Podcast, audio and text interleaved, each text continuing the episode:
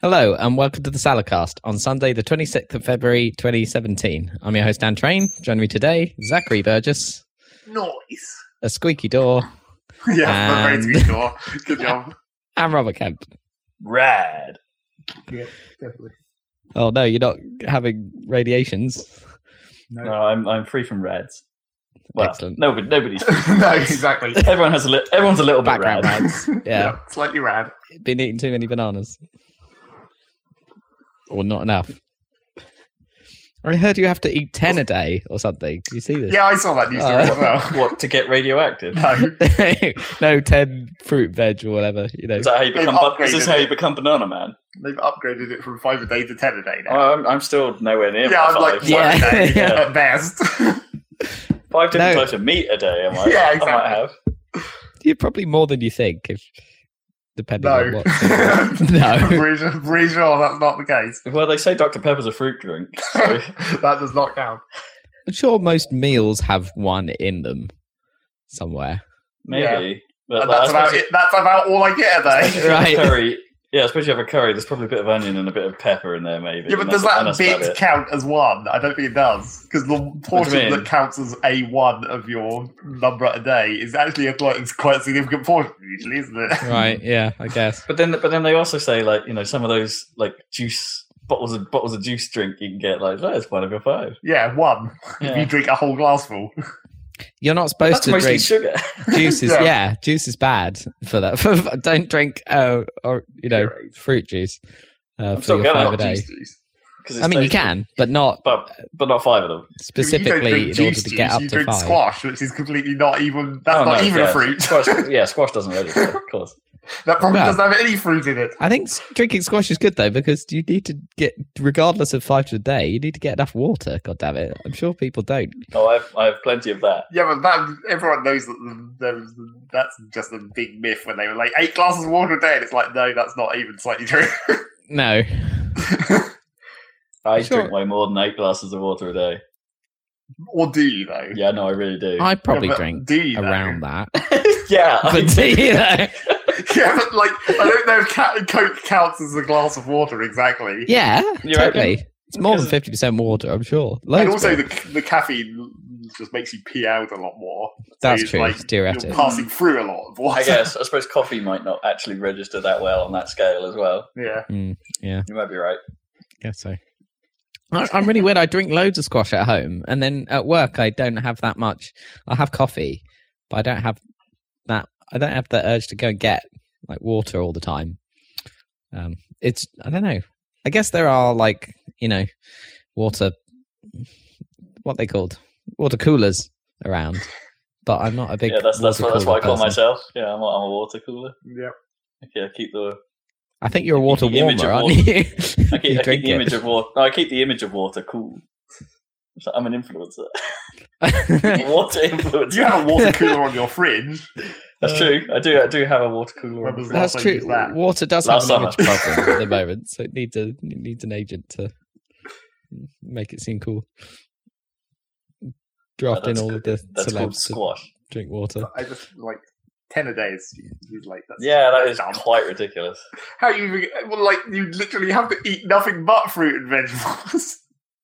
What was it even based on? Like, like people must have been like, are they are they trying to say they took someone who just eats nothing but apples versus someone who likes a pizza or two, and were just like, yeah, this, the apples are clearly better. But it's like, well, no, no, no kidding. Just he's considerably more boring in my eyes, Apple Man. Clearly, pizza counts as one though because it's got tomatoes. and if you're eating a whole large pizza, that probably is an entire portion of tomatoes. right. Yeah, it's probably got to be a one of something, a one of death. Yeah, But- it's like one tomato, but then like five anti-tomatoes. Yeah, does, does it work like that? Does this veg scheme work as negatives? Like, if I if I ate a Cumberland sausage, is that taken away two turnips? I'm not sure meat exactly by itself counts as, as like an anti thing. I think it's other shit. Gravy. Yeah, probably. or is it the mashed potato? well, that's a vegetable. It's not a vegetable. Not in that sense of vegetable. It's a vegetable, but it's not a five a day vegetable, ten a day vegetable. Could be. Or, or, if they, or if they just made, it or if they just made the portions Well, yeah, smaller and then and then said that like Maybe oh, they're uh, just trying to say you need more variety, yeah the same quantity. Yeah, I didn't actually look at the news story, so I don't know. that seems plausible. But even then, like Eat an entire lettuce. getting five getting five a day was was inconvenient, not necessarily because it's annoying to eat fruit and vegetable, as in taste wise. Like you know, fruit is quite nice. I can could be, manage yeah. to eat fruit five times a day. I'm sure. The inconvenience is having to have fruit available five like for a week between your shopping trips or whatever. Like fruit doesn't last that long. Uh, no, and I also find That's the problem. I also actually find a lot of fruit annoying. Right? Well, Well, and the they- they- inconvenience. well, yeah, of, they- like, well, the no- actual mechanism of eating Yeah. something Well, it's where like it's like, oh, I have to cut this up or yeah. take out pips or Well, I don't mind apples, right? or But the skin always ends up getting jammed in between my teeth. So, and uh, like I, I you're actually, eating it wrong. well, maybe, but I actively dislike oranges. Like I drink orange juice and stuff like that, but an actual orange, and also Oranges. peeling that seems like a pain in the ass. Yeah, It's- you basically need a knife for to peel an orange, and even then, like, it's really annoying. And it's not that tasty. Yeah, it's not that. But- There's that whole uh, Different Eddie Izzard direction, routine about trying to get into Stalinist oranges and how it's like the film Das Boot inside there. Come on, push the pips into the places where he's going to eat. You dip the oranges directly into sugar. That's how you make oranges good. I used to do that a lot. I don't think that's good for you, though. Get your five a day of sugar alongside your. Well, one of the five. It's not like, not like, I, I- not like I ate oranges constantly. I mean, I'll No. eat raisins, but they're not even that good for you.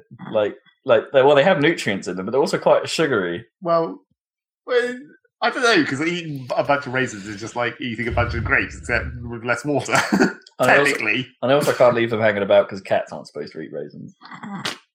I'm just not sure you'd just be leaving raisins in places where your cat would eat them. Really, Well, you'd either be eating them or they'd be in a cupboard. you're just leaving bags of raisins open about the place. I have done, in fairness, before I realised that cats weren't supposed to eat them. Cats aren't supposed to eat a lot of things. Yeah, but pizzas that happens. I think they quite like them. Is the problem? I think they quite like raisins, and so that's the the tricky part. She's fine. Stupid animals eating shit that kills them. Yeah. not like us. We're just eating pizzas. That's totally not killing us. Yeah, that's totally fine. That, Yeah. that is enriching me in every way. I feel cheese. you feel cheese rich. I feel I, am, cheese. I, am, I, am, I am most definitely rich in cheese. in more ways than one. There's four different cheese wheels in my fridge right now. Mini cheese wheels, not like full, Yeah, full it's ass wheels. It's of not, it's not like Skyrim in here. No. That's a pretty decent segue.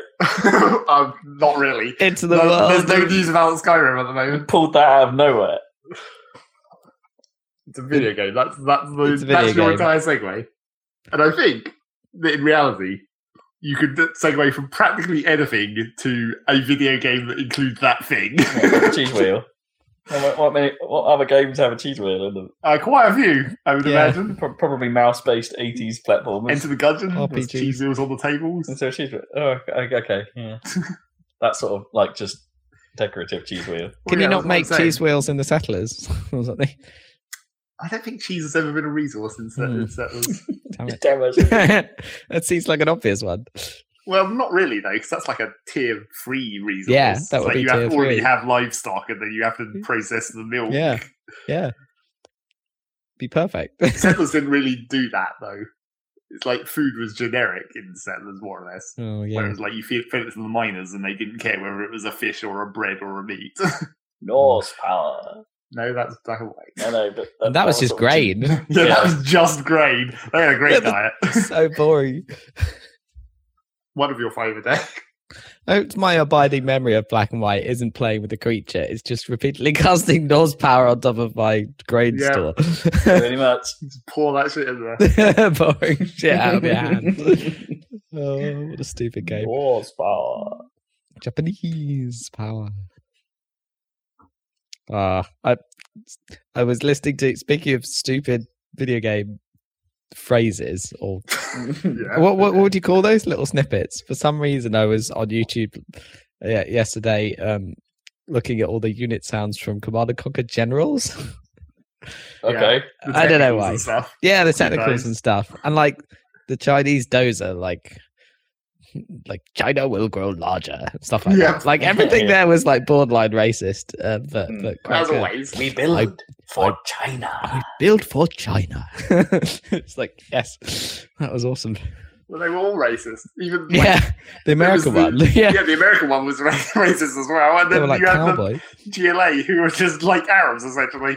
Yeah, they had super super Arabic accents and stuff, and and were just like.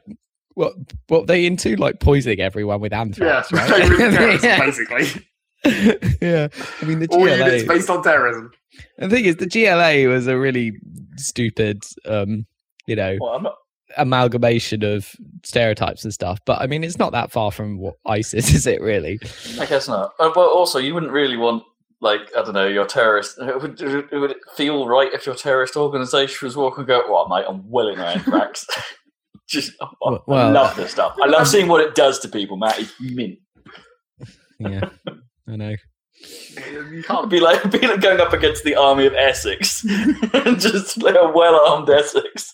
It's probably, this, this is where we're taking them down with ream tanks. Yeah, but the trouble is, like, the whole idea of this of video game based loosely in a real world theme is Yeah. like you have to you have to apply some kind- amount of stereotypes. Yeah, I guess. Like if it's not Arab I'm- I'm not- Irish I- terrorists. It's not that I- don't like it. I just like um, just am surprised they could get away with it so well. Whatever. like how all snipers are Australian. Yeah, like, clearly. Thanks, Team Fortress. That's totally a thing. Sniping's a good job, mate. Steady work. Guarantee you won't go hungry. Uh, anyway, You don't want to uh, I think I thought of of generals because I'd seen that Halo Wars two had come out and stuff. I was looking at it and I'm like, well, that looks fine, but it doesn't look any better really than than generals. And that was like ten, Mm, no Yeah, longer than that. It was like 2003. It was like 15 years ago. yeah, you're, you're probably right. But then I don't, I'm not entirely sure the RTS genre in general has really moved. No, I don't Like know. I, I guess, I guess uh, was it what was the um the World War Two one that Sega Company now of? Heroes. Yeah, I guess that was the last time I sort of saw, and that and Dawn of War, I suppose. Yeah, the last same time I really wasn't it? Relic. Oh no, sorry. I'm, of course, I'm forgetting. World in Conflict. Yeah. That was that was the last time I picked up an RTS and thought, Mm. Yeah, you know what, this feels a bit fresh. This is Well, Yeah, because that was like the evolution of ground control, wasn't it? mm, Yeah, yeah, and it World of was Conflict. really good. World of Conflict looked pretty good as well. For the Yeah, time. yeah, it that's was amazing. true. Yeah, it was one of the early DX10 games. And so you it could zoom right in and, and hear Yeah. your infantry dudes talking to each other in buildings. I remember If you ever were looking a bit that close at the battlefield. uh, well, its stress test was actually quite a decent test for quite a while. well, yeah, yeah. benchmark. Test those particles. Mm, and yeah, and the nuke. Test that nuke. Because they've made that nuke out of lots of little bits of flame. you don't want to listen to the unit sound effects of generals as much as you want to listen to the unit sound effects of Red Alert 2. Yeah, yeah. That's yeah, how good shit yeah. I mean, they were just absolute because they had that like comic element to them. The Red Alert Two, Red Alert Two was so weird and awesome. Yeah. Like what? What? What?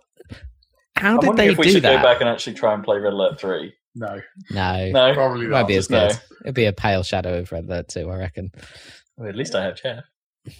That- And those sound effects, like the unit sound effects of Red Alert 2, in turn, like when you have the stupid expansion installed, there's even more. Like they even added units more. that they already had sound effects, they added even more phrases Oh, to. and some of them I were actually understand. different. Where like like the IFVs, where where they used to be generic American sounding military dude, they got uh, like their own unit specific call outs where they say dumb shit about Huh. changing form and stuff because that's what IFVs do.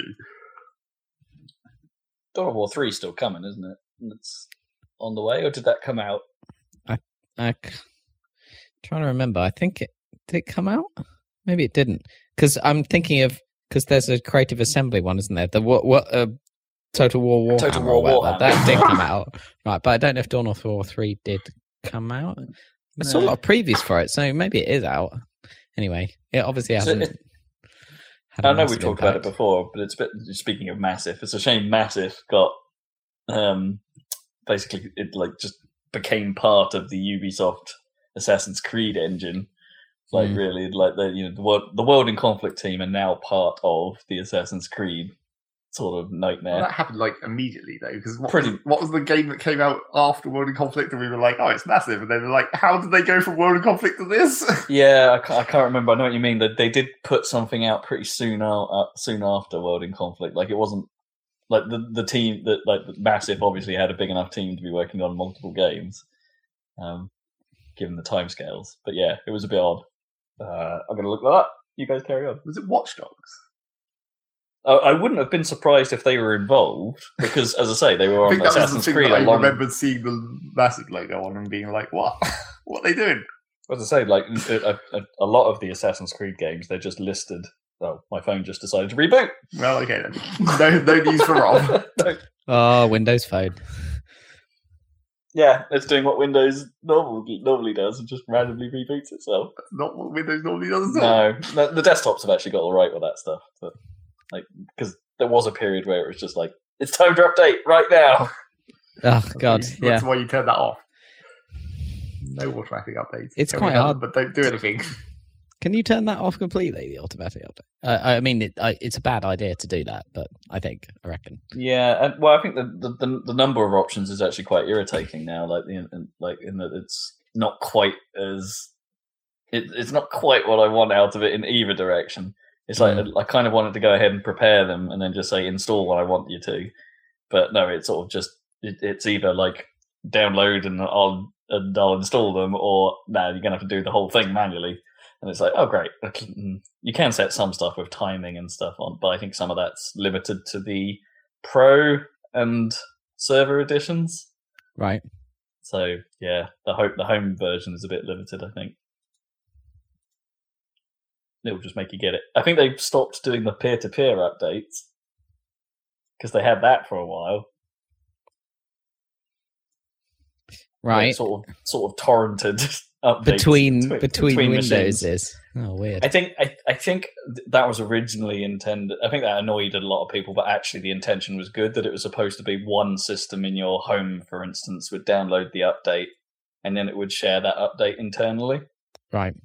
I think that was the idea, but I don't know if that became like, oh, actually, no, it's like torrenting between users, like like other people in other houses or whatever, or other locations.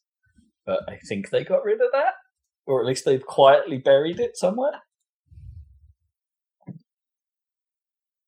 Anyway, Windows update. Speaking of Rob's phone rebooting and not allowing him to look at news, how about we talk about news? News. News. news. News. Okay, what's going on? The That Switch is one. nearly out. I've still got my pre-order, so I'm hoping for news. I'm hoping for Friday. In the meantime, there's been some people playing it had some problems with losing sync on the left Joy-Con. Apparently, when you're some Mm, distance away. It's That's- basically the uh, from the video that I saw. It's basically the uh, iPhone aerial problem. Ah, where you're It's holding like, it. oh no, the we didn't account for the human body. Oh, no, is it? Is Yeah. it really?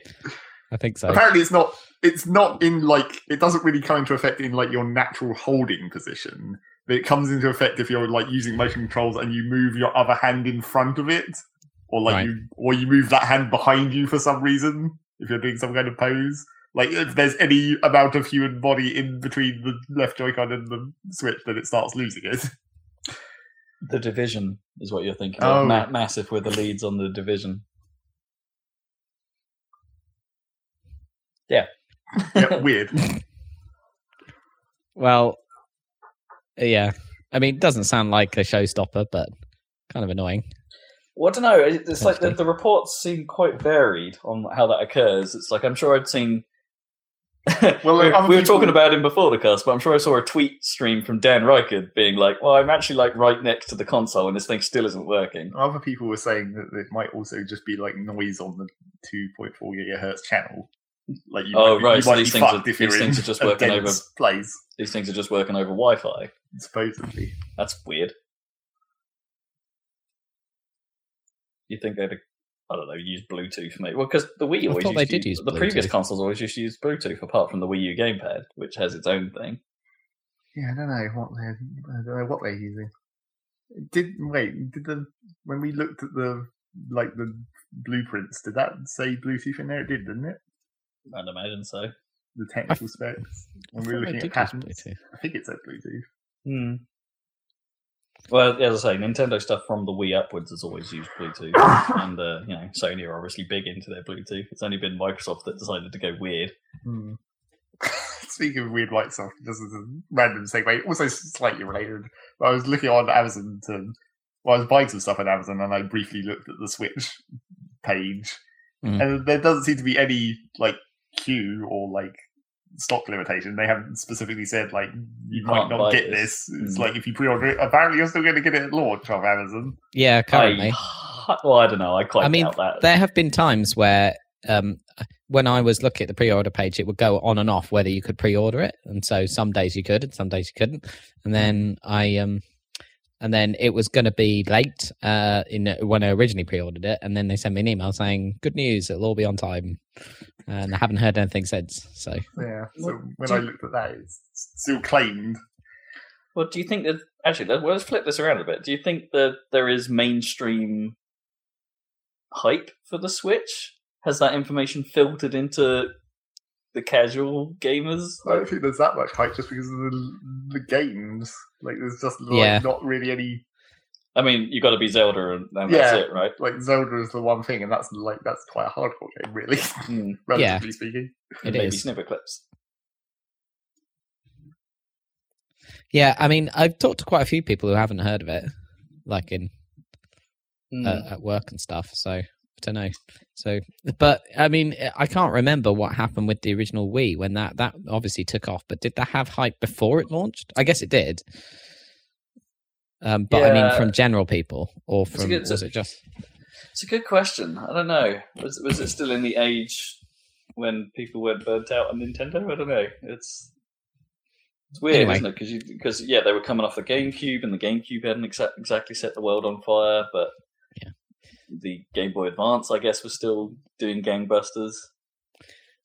Well, yeah, it's a weird one. I don't. Yeah, I, I don't know. Don't know if it's better or worse. But maybe Nintendo are relying on that, right? That that's why they haven't got such a ridiculous launch lineup. It's like, oh, we can just put this thing out, and then it will gain momentum, and then by the time people actually buy it at the end of the year for Crimbo, yeah, yeah, then then, I think we'll it's have, smart. We'll have Mario, and it'll be and that'll be all yeah, you need. Mario, and you'll be able to buy Zelda and Mario Kart as well at that point at Christmas. It'll be pretty strong for a It's the Christmas thing, it's- it's- proposition. It's it's Nintendo's normal launch window, isn't it? In the EU, at least, is this sort of time. Like, I you know, guess, I remember the when the Wii launched, it was about Marchish, um, the original, um, and you couldn't get hold of one for friggin' ages. Well, that was that was kind of why the Wii succeeded by accident, where it's like you couldn't get one until Christmas, and then everyone bought one, and even then you couldn't get them at Christmas. But then, what did Wii launch with? Like, Wii's launch lineup wasn't great. Either. Well, it had freaking Wii Sports. That's all you Yeah, need, it had a didn't it? Yeah. that was the trick. I yeah, guess. that was the trick. They should have put one two switch into that thing. I mean, but I don't. yeah, think... but one one two switch isn't even oh, it's such such a weird thing. Yeah, Mm. it's like that's barely The- a video game. The non-screen game is yeah, it's a strange thing. But you're right. Well, I, it, I, apparently I, it's I do not all like that. Like they, Oh, did you see the quick look from uh, Giant Bomb? So it's not. It's not all. Don't look at the screen.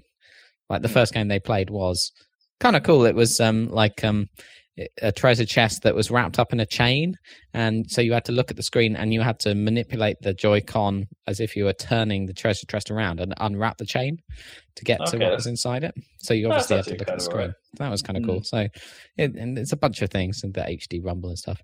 I probably won't get it. that- Well, won't ever. Well, I probably will play it because someone will be insane enough to spend however much it is that I know. is it like 40, 50 quid or something for, for a set of minigames? Ah. I would be yeah, surprised. I, I think it's full price. I'm very unlikely to get it myself, but I'm sure some people will, and I'll get to play it. Yeah, yeah. No, I'm not.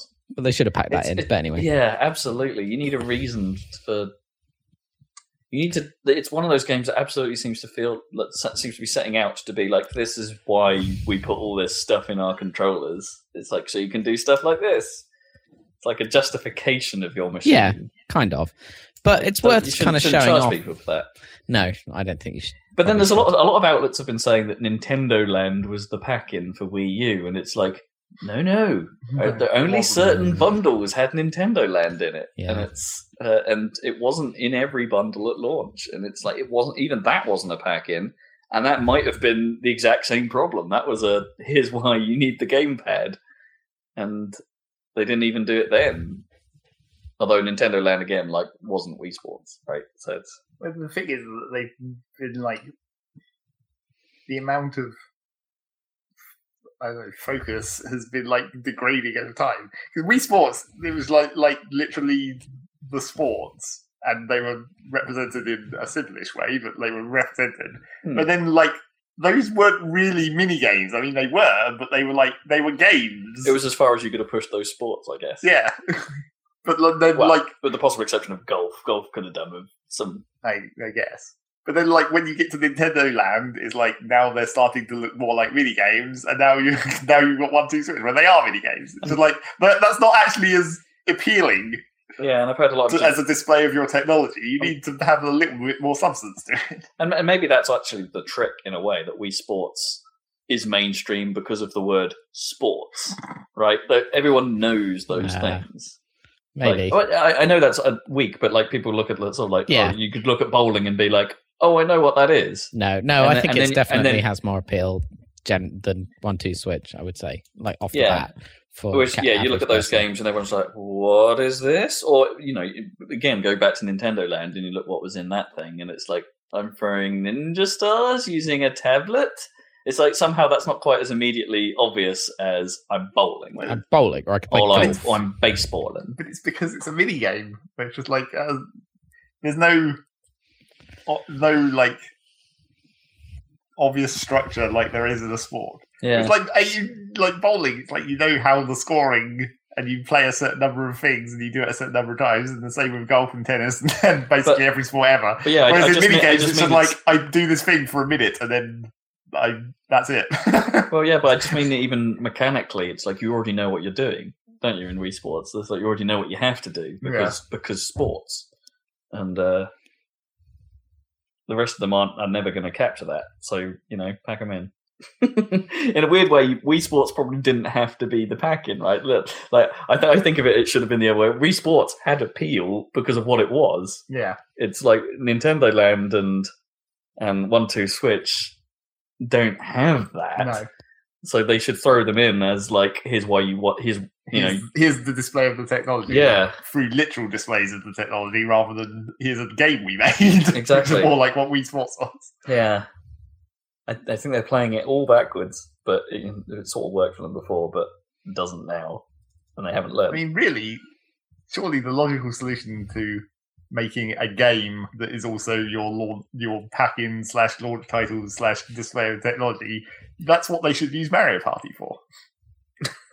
Maybe. Because that's basically what it is. It's a whole bunch of mini games, but it's also couched in a game that everyone knows already and is- has a brand that people are aware of. The problem, the problem was is that Mario Party out of the box isn't very pick up and play, right? It's it's it doesn't have that we can just get into this right now quality to it. sort of. I mean, you could make it better in that. Yeah, if- like if they- let the minigame island be the first thing rather Yeah, than the yeah, board game. Or Abs- something. absolutely. I think if the minigame island was was accessible from the start and and if the whole game wasn't built in such a Nintendo like way, Well, you know what I mean? the general So- so problems of Mario everything- Party is, is a different. Yeah, that's a very Nintendo thing, right? That everything just takes time. The whole like bit of text here, bit of finesse here, bit of characters dicking around over here, bit of a fade out here, bit of a character intro here. Now you're finally into the game you want to play, but you've got to wait for the, for Toad to say start, mm-hmm. and then for the text to disappear, and then for someone to blow a whistle, and then you're finally playing the game. It's like if if all of that was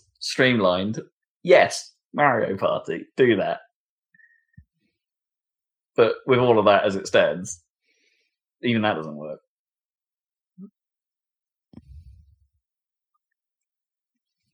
Do you think it's a good or a bad thing that One Two Switch actually does like you know those the, the, what we saw of it in the you know the the, the people playing it? Hmm. Those are actually the tutorial videos in the game. Yeah.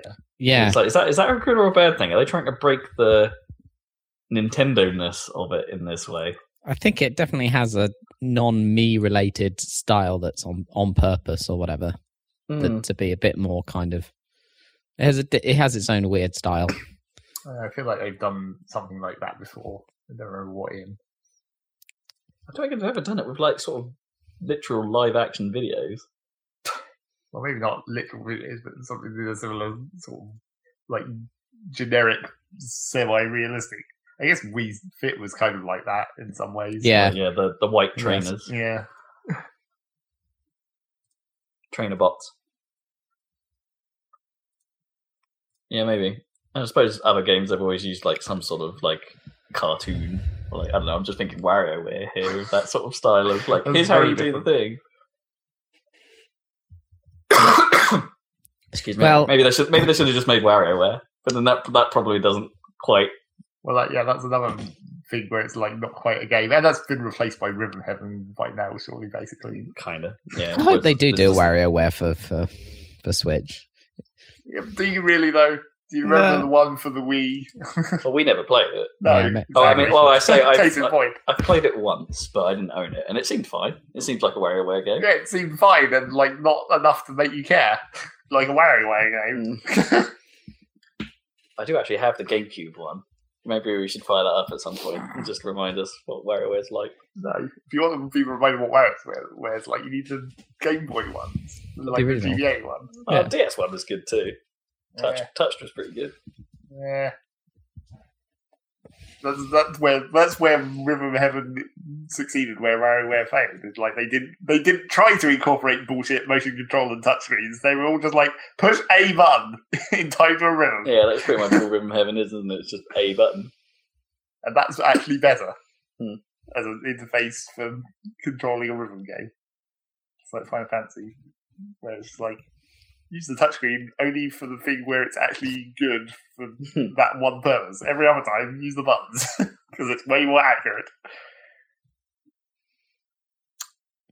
So what else is flying around around the Switch? I sort of looked at the the, the UI stuff is way more minimal and stylish. Looks good to me. Yeah, I, I like the Nintendo like I because there's been a couple of unboxings and I like that as you go through the setup process, just little touch that like the the pitch of the every selection noise gets higher and higher as you get close to finishing the setup. Oh, does it? yeah, it's like classic like Nintendo stuff. Yeah, dun, dun, it's dun, like da dun, da dun. da da. Apparently, the console makes the uh, click noise when you attach Yeah, the controllers to it. I'm pretty hype. I have to say, especially now that like Zelda impressions starting to come through, and there's sort of rumblings that it might be like Ocarina of Time level good. Uh, now Mm. I'm like pretty excited.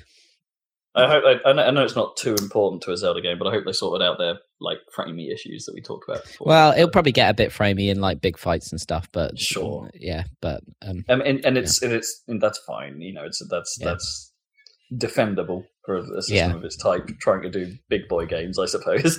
but Yeah. I mean, it, it people have been saying that it's like. If, in in some ways, you could look at it as like the most ambitious mobile game ever, or Hmm. um, but yeah, yeah, it's true. Except like Skyrim is also coming out on that system. Yeah, well, yeah. well, that kind of negates the whole idea that it's that impressive. Where it's like, actually, we bought this game from four years ago, and this game's still bigger, probably.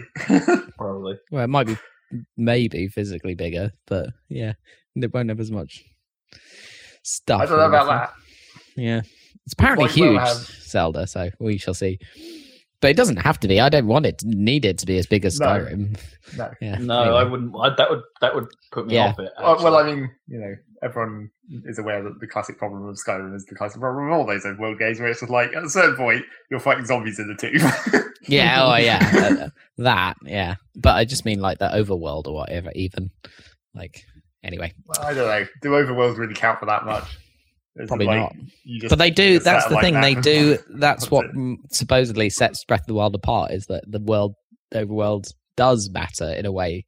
You know, it is cool in a way that it isn't in other like But basically but then lot of barren games. Have, have, but, but then that's again that's a Zelda thing, isn't it? That the it is, but uh, they haven't the been hub- truly open world, though, have they? In the in the Skyrim way before, so I don't. They've- I- well, weirdly, I'm sort of thinking like actually, if you think of like Link to the Past and yeah, like and, and the link between worlds, those are actually kind of similar to the Breath of the Wild model. It's just that Yeah. they've really made the hub world a lot bigger in Breath of the Wild. There's Well, still apparently, um, stuff to do in the hub world in those games. You know, oh, there definitely there's- is.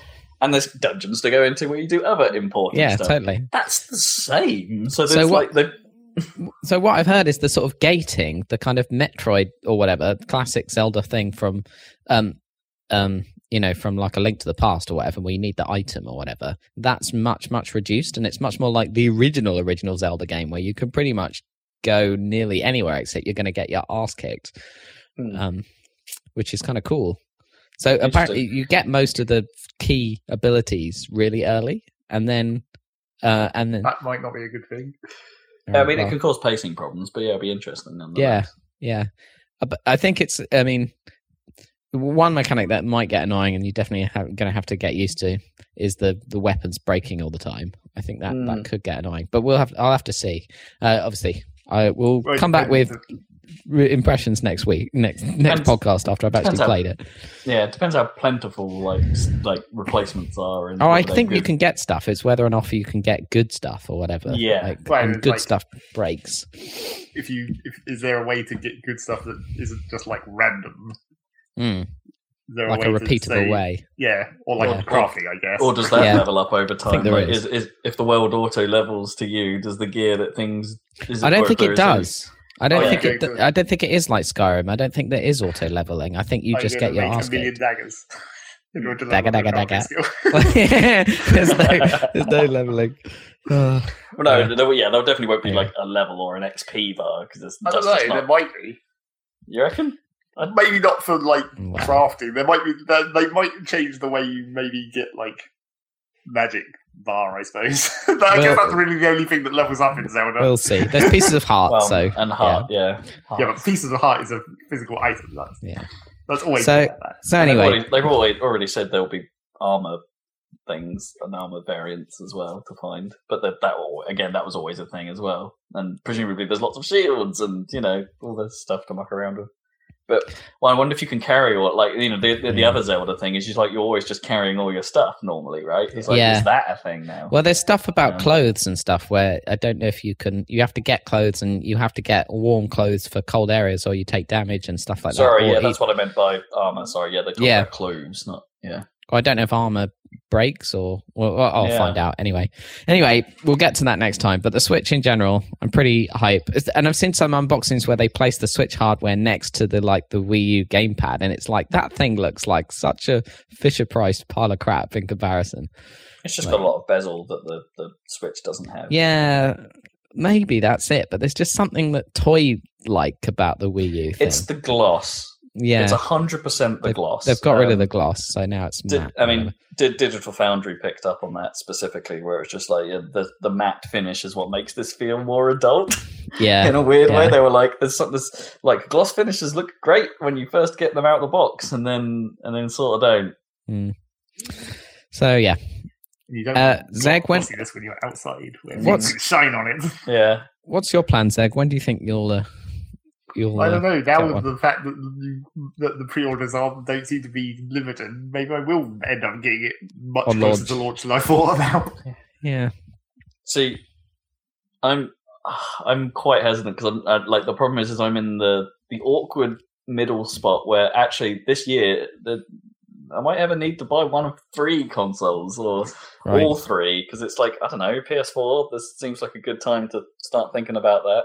Yeah. Um, with um, you know Horizon having just come out, and I, I was sort of weirdly thinking about playing Nioh of all things, and it's like it's a Dark Souls game, but Japanese style, more Japanese Yeah. style, and it's like even more. and it kind of seemed like it might be okay. And I don't know, Nier Automata. That you know, that game actually looks like it might be good. And well, I, I might get two consoles this year, so I haven't got any with Yeah. for, for many years before. So uh, but then even worse, there's the Scorpio. You can't buy that. You'd have to be nuts. How? But I mean, you have the Xbox One. I mean, how much better is it going to be? Like a massive. Uh, it might. Well, it's the thing. The, the jump between four and pro is going to be nothing compared to one to Scorpio, theoretically. Just. yeah. But but yeah, Yeah. you might. You're you're probably right in that at the moment the Microsoft landscape is not great. In in the games No. that are coming to, there's no like third party exclusives to get interested in at the No. moment. no. and play anywhere for the Microsoft exclusives means Hmm. I can just probably play them on PC. So it's yeah, Exactly. It, I, I I'm I'm I'm sort of with you. I, I want to see what that thing is, and I do love my Xbox still as the sort of weirdly Core the your- thing they all yeah. yeah, the, the thing they advertised it for as the, fir- in the first point. But you were I always like- going to be into that. Yeah, that's Yeah. the thing. I, I, Yeah. I'm into the thing everybody hates Yeah, about yeah. the Xbone. But not Yeah. really. Like, you don't use it that much for that. It's, Well, like, still- it's a pass through for your TV. Well, yeah, if, in a weird way, if nothing else, the single nicest thing about the Xbone is pressing the one button and have everything turn on. you could just get a, like a utility remote and do I'm that. sure, but there's a those are in every experience I've had with people that have had those, they're a pain in the ass. Like even the one I've seen where it's like it's a it's fully programmable and you do a sequence and stuff like that. Even that goes wrong frequently. Um, was it Jay had one of these? My mate Jay had one of these um, like Logitech um, super smart remote Yeah, things where yeah. you could basically teach it anything. Um, like just by either blasting it with IR things or just downloading what the signals it was supposed to send were going to and you could customize the order in which stuff turns on, things like. But the problem is, is, it's still all IR powered, so it has to like send the pulses in sequence to each device in turn, and just Right. be like blam blam blam. Which again is exactly what the Xbox is doing. But in his experience, he had problems where oh, occasionally it would forget to turn something to the right channel or forget to turn something off, and then it'd be in an awkward state. Where it's like, okay, now I've actually got to either get up or go find the remote to put this thing into the state so so my functions will work again. And it's like, ah, no, mm, don't want to go down that road. The Xbox knows. The Xbox just knows, and I press the button, and it gets it right every time. The Xbox doesn't just know though. No, And you, it- and you tell it. Admittedly, you say, "I've got a Sony Yeah. amp, fine, and I've got a Samsung TV, But also, it- and since then, it's like, I've, "Oh, I've got Sky," and that was all I've had to tell it. But like also, past that moment, it's been like, "Yep, I got this." but also, it's just like it's lucky that it works in your case. Like for example, Jeff Gerstmann always complains about how his one doesn't because his amp has to turn on before other things. He has an order, and the Xbox can't do that. Oh, it just weird. spams out IR and turns them on in the wrong order, and then he can't get sound through it. I wonder why that would be a thing. oh, I, mm, yeah, weird.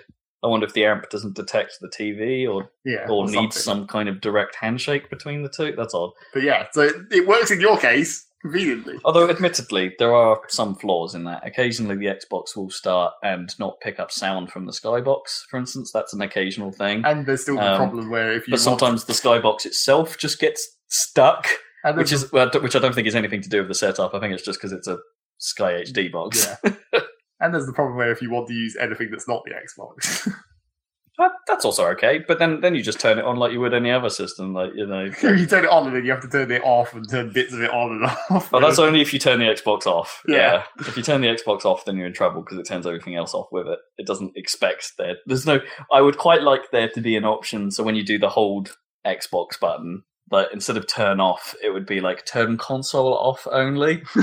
if you know what I mean. So it leaves the TV and amp on, but turns itself off. That would be quite nice. And also, we use Cortana. I mean, uh, not Cortana because we haven't. I haven't actually gone down that path on my Xbone, but we use the voice control through Kinect. when your Kinect's and- working.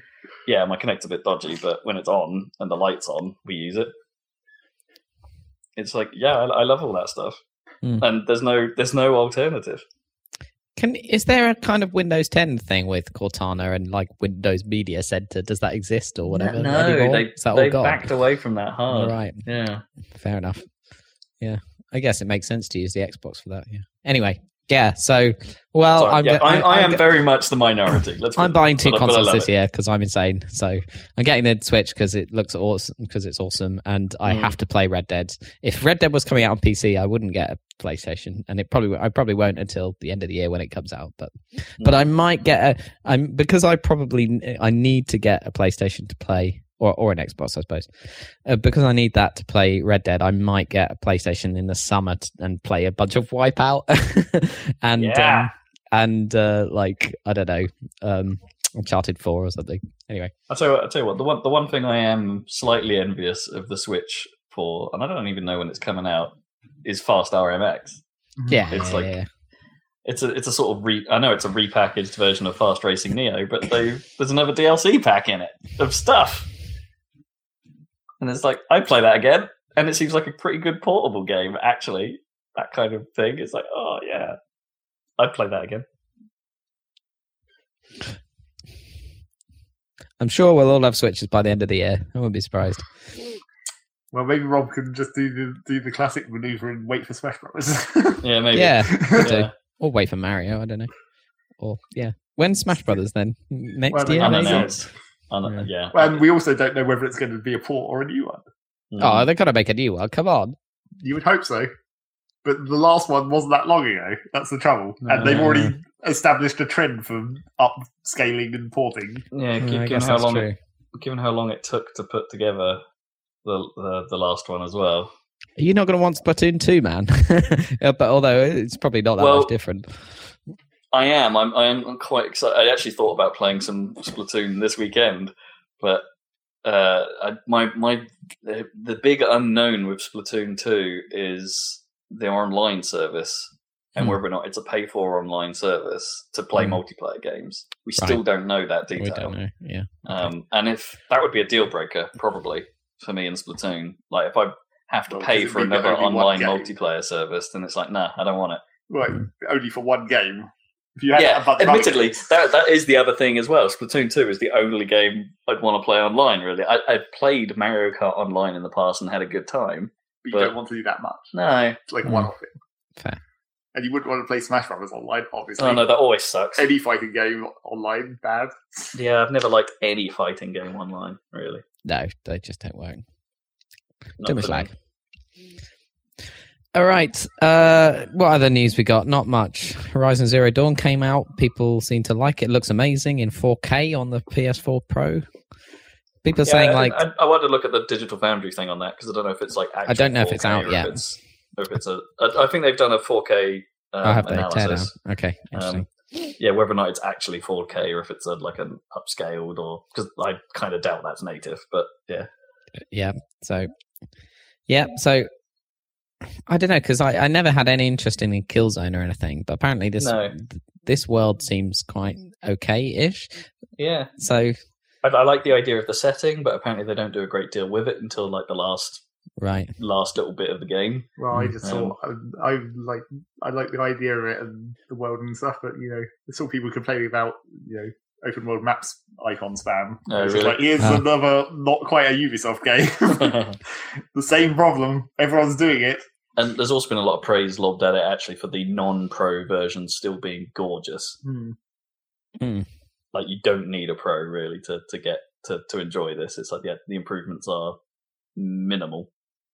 Like you, I mean, other than the Yeah, upscaling and stuff like it hadn't, yeah. But but like the normal Yeah. version of the game is Looks still amazing. lovely. Yeah. Yeah, so it should be.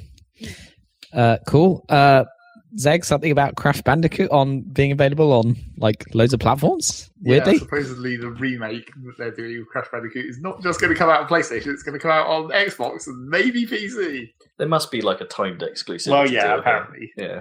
They, I think someone did say that, but it's just like that just seems weird. Except really, not really. It's just you think of Crash Bandicoot as being a PlayStation mascot, except he was never actually Sony. You know, he, he like wasn't owned by them. It is it is a bit odd actually thinking about it that why didn't Crash well no, Crash turned up somewhere else once, Yeah, and that was the Crash Team Racing version on the GBA. sure. Well, as far as I'm aware, they might have done other Crash stuff on GBA actually, but Hmm. Yeah, but the- there's like it was. It's the same thing that happened with PlayStation All Stars, basically, where it's just like, why is Crash Bandicoot not in this? Well, I guess Sony don't actually own Crash Bandicoot, No. so they couldn't put him in it. Now, now it's like, I mean, they don't own this game either. I'm not even sure Sony owned Parappa. Oh, I'm not. I'm not 100 percent sure on that. I think isn't that, might being be re-released or something? Huh? It What's is. Yeah, they're, yeah. they're doing a. they're, they're doing a 4K re-released version of version of Parappa the Rapper, and you know tightening up all the, the Tidying up the artwork. Yeah, on level three. Sweet. Okay. step on the gas, gas, gas, gas. Gas, gas, gas. It turns Gas, out there's gas, more to the freestyle system than I realized in that game. Like the, the buttons you could press to say specific words and stuff. I didn't actually. Was there Uh, some kind of combo? Yeah, there was more to it. Like, you, like well, like because you, you, I only ever thought you could press the buttons that it would prompt, which Yeah, were basically full the, face the, buttons. face buttons and some of the triggers. Like maybe an L and R or something, but no, you can use the D pad to do stuff and to help construct the phrases you want to say and things like that. But all you want to say is gas, gas, gas. yeah, so basically gas, gas, gas, or M I X the um, crack. Yeah. Yeah, exactly. M-I-X, the crack. Well, it was also because it was like out of sequence as well. That sounded great because it was just like the crack. Right. I think that's the news. I guess. You. It's time for what you've been playing. What you've been playing, um, uh, Rob? What you've been playing? You've been playing to play have I- fucking Assassin's Creed again. God damn it! Well, yeah. Actually, Well- I can't finish. I can't finish it. yeah. I, I've got. Well, no. Uh, what is it? I'm now most of the way through sequence ten of thirteen. I think there is thirteen or fourteen. Oh man. Oh, so yeah, that, get- that, mm, that, that game kind of sucks. Do you have anything more to complain about than you did? I don't know why, because Why Vinny really liked to it, right? Like it It's- used to be at the time when it came out. People were like, "Well, Assassin's Creed Three was ba- was bad, uh, but like Four has like piratey stuff, and that's like fun."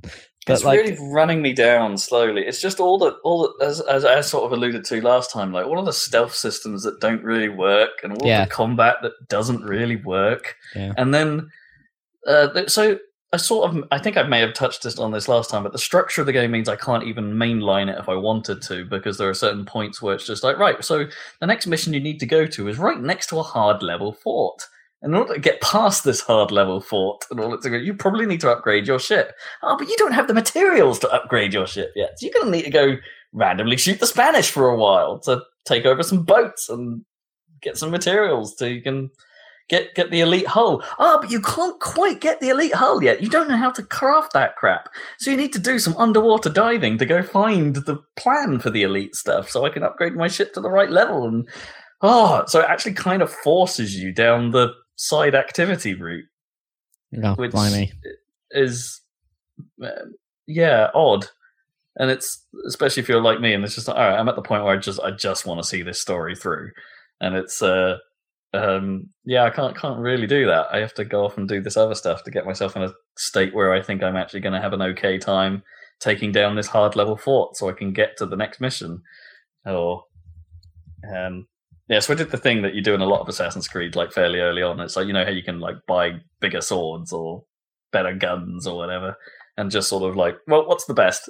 Well, I'm getting that, don't buy anything in between. Just go for the best, which uh, may have helped the combat slightly, but it's- it's still doing what it just does all the things I hate in those games frequently. Like I don't know, I've put the counter symbol on screen. All right, so I'll press the B button to counter. Nope, you've been hit. It's like great. I, I did what you asked. I'm, I'm in the middle of comboing this guy from behind. Oh no, there's a guy off screen you couldn't see, and it just smacked you in the face. And it's like, okay, okay, great. Um, carry on with Oh, that. man. Um, uh, it's like, oh yeah, there's a there's a dude with a gun miles away that you can't actually stop from shooting you because you've just you know killed all the guys around you, and now there's just this guy with a gun at shooting at you, and it's like, oh, but I can't get out of your vision range in time. Oh, I'm dead. Okay, nice, thanks, thanks, game. Um, it just just uh, frequent irritation, and uh, again with the stealth, it's just like, all right, I'm in a bush. What do, what do I do in this bush?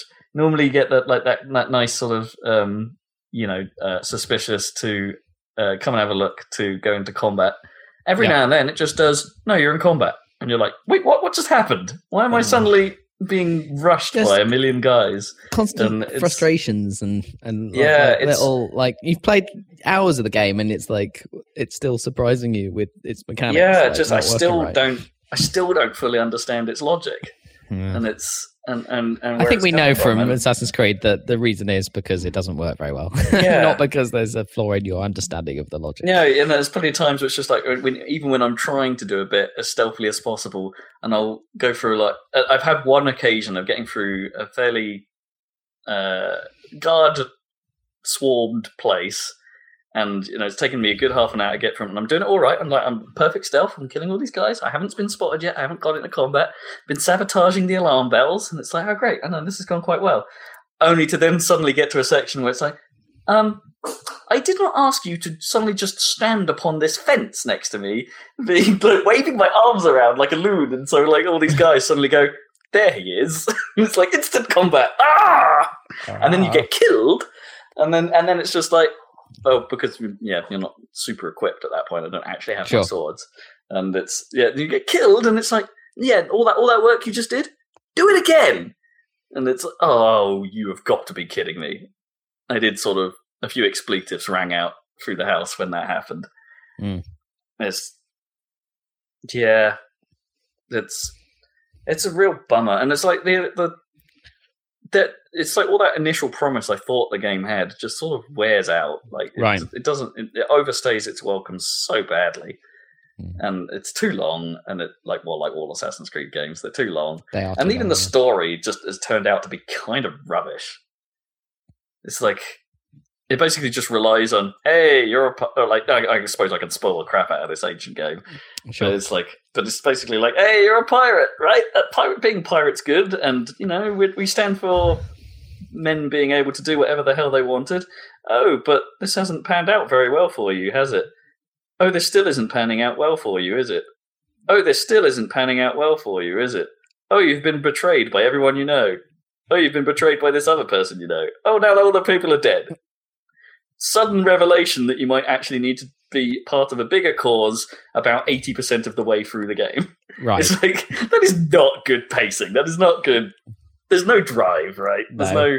I can't even say that the Abstergo stuff outside of the game is there to cause intrigue, because it's not. It's like you wander around, you hack a few things, you learn nothing. it's like, right. it's just It's just a framing device with nothing in it. Yeah, it's it's a real. It's like I'm, I'm just on the completist mode now. Where it's just like I'm, I've got the, you know, I got like halfway through it, and it was just like I'm gonna finish this, right? I've done, I've put this many bloody hours into it. I'm gonna Mm. show you who's boss. Game, up middle finger at you, but yeah, it.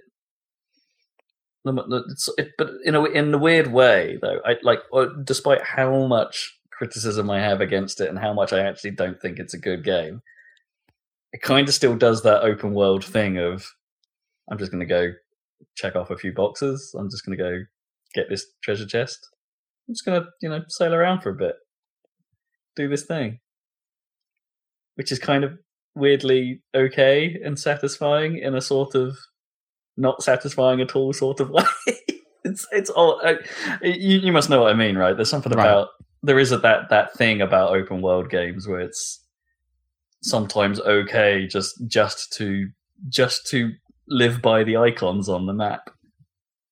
The Yeah, sort of, yeah. The, the sort of brainlessness of it, and be like, I'm just I'm just going to go pick up this thing. This thing has no importance at all. I don't gain anything from picking up this animus fragment in any capacity, but I'm still going to go do it because it's there. Yeah, because you just got to catch them all or whatever. Yeah, it's a thing on the map. I I need to make it go away. This map must be cleansed. cleansed. I am the cleansed. I am the map janitor. yeah, Cleansed. but there is that there is still there is still that in me. So And I don't know if that. I was trying to think of whether that actually, even though I do ridiculous things in games where I played shit for far too long in weird ways, I'm not sure that that specific thing works. Like I was thinking about Skyrim, and it's like it's not exactly like that in Skyrim because there have been times where I'm just like I'll just go to whatever. Whatever compass icon on my HUD is there that I haven't been to before, I'll just go to it and do whatever's there. But it's it's like that. Those aren't they're still side stuff, but they're not just like here's a here's a chest you open it and you get a thing. It's like they're still constructed things in Skyrim. It's still like Mm. here's a little tomb and there's a very tiny amount of story, but it's still there's a you know there's There's- something to recognise is is different about this Just- one location compared to everywhere else. The thing not just a collectible. Yeah, I know what you mean. The thing isn't just there; it's like somehow still set up. yeah. There's some world building around it. Whereas, like, I can't even say that about the assassination contracts in this game, right? There's there's basically a tiny little bit of blurb saying, "Yeah, the assassins want you to kill this guy. Go go kill him." And then you get to the area, and it's like, you know, in classic Assassin's Creed style, they've just taken like a bit of the world and put a red box on it Yeah. to be like, "Oh, something. This is trouble." yeah but then and and you'll you'll hear some that like the guy will just say some flavor text i guess like probably most of the time just being an ass to the people around him being like work harder. Fill this boat. We're leaving without you if you don't fill this boat fast. Or something stupid. Something that doesn't make sense usually. And you, oh, he's just like oh yeah i love slaves. Or something. Yeah, obviously. yeah. so then he, then you just rock up and kill him and then leave. And then it's like well that was that like i don't, I don't care who this guy was or anything like that there's there's nothing to it it's not like it's not like witcher where yeah, like every little side mini quest quests on everything. Yeah. is is is meaningful And And then, it's- like, thinking about it, thinking about the Skyrim. i might have to play witcher sorry just, just to put this just to, in Yeah. a way just to put this assassin's creed thing behind Well, me well, and i'll people have say been like comparing like Horizon Zero Dawn to Witcher Three. I've heard. Oh really Some- Yeah. yeah. The thing about that I was thinking then about Skyrim is like so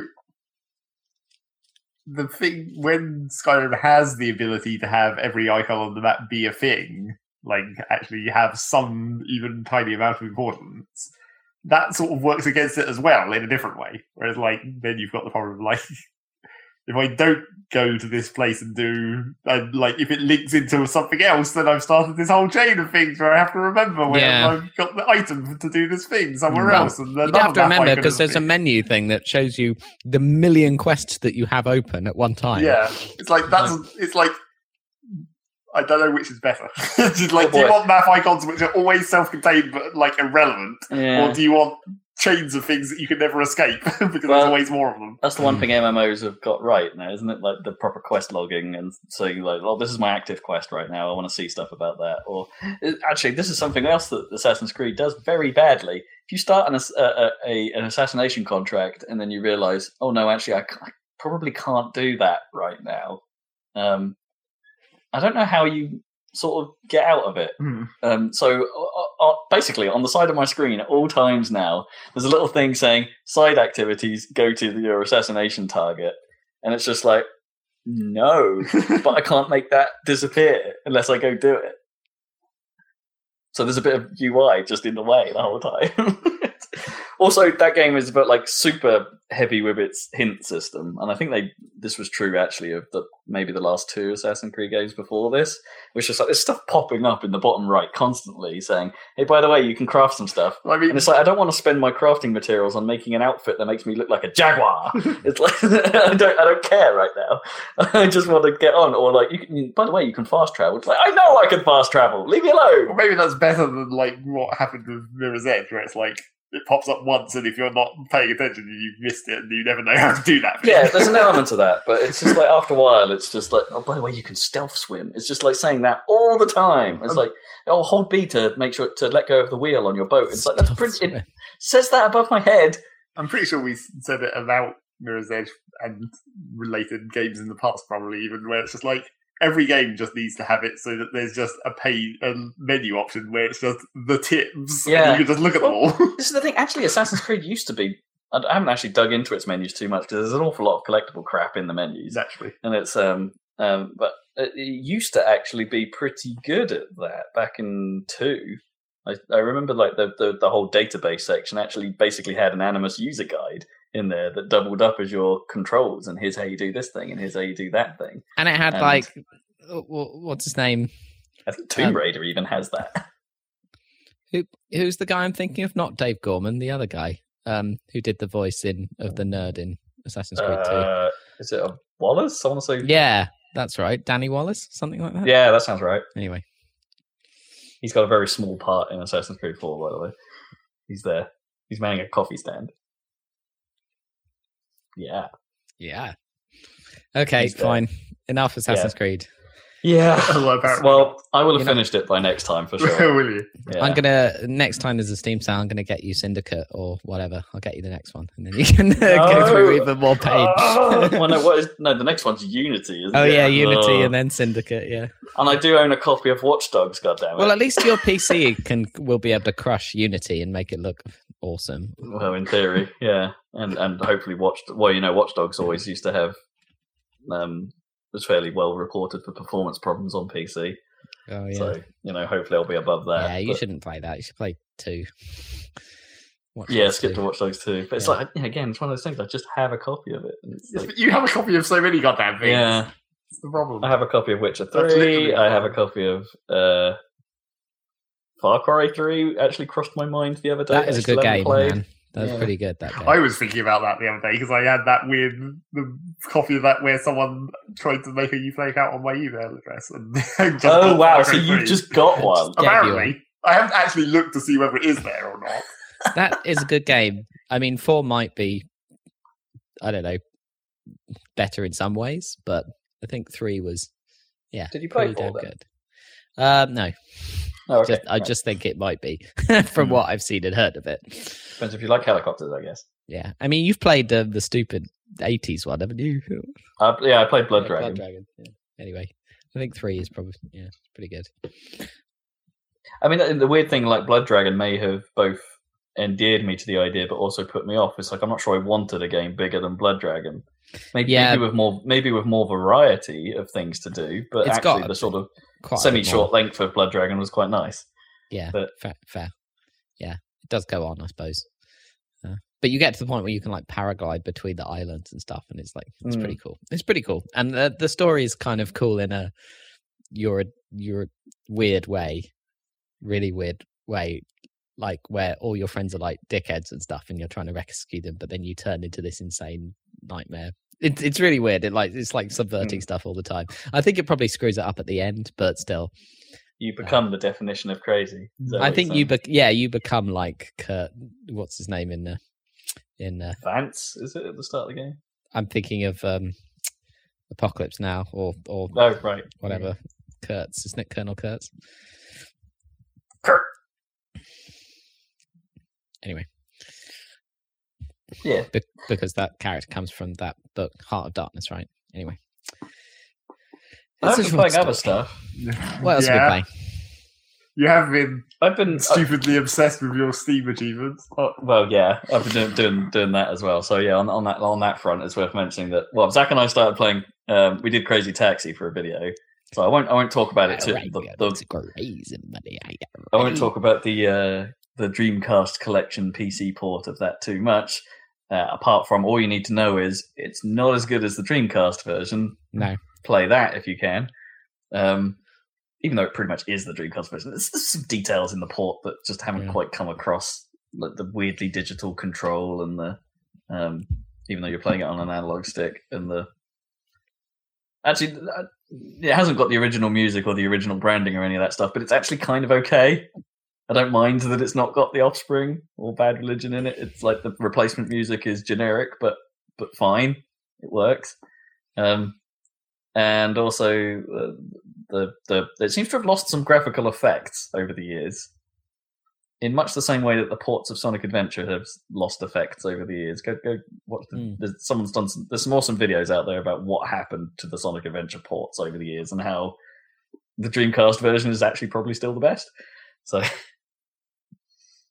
yeah. Uh, this suffers from a very similar problem. It's like, yeah, I've been trying to get the achievements on it. It won't probably won't take me long. I'm already up to A license. I need to get the S. I need to do an S rank run.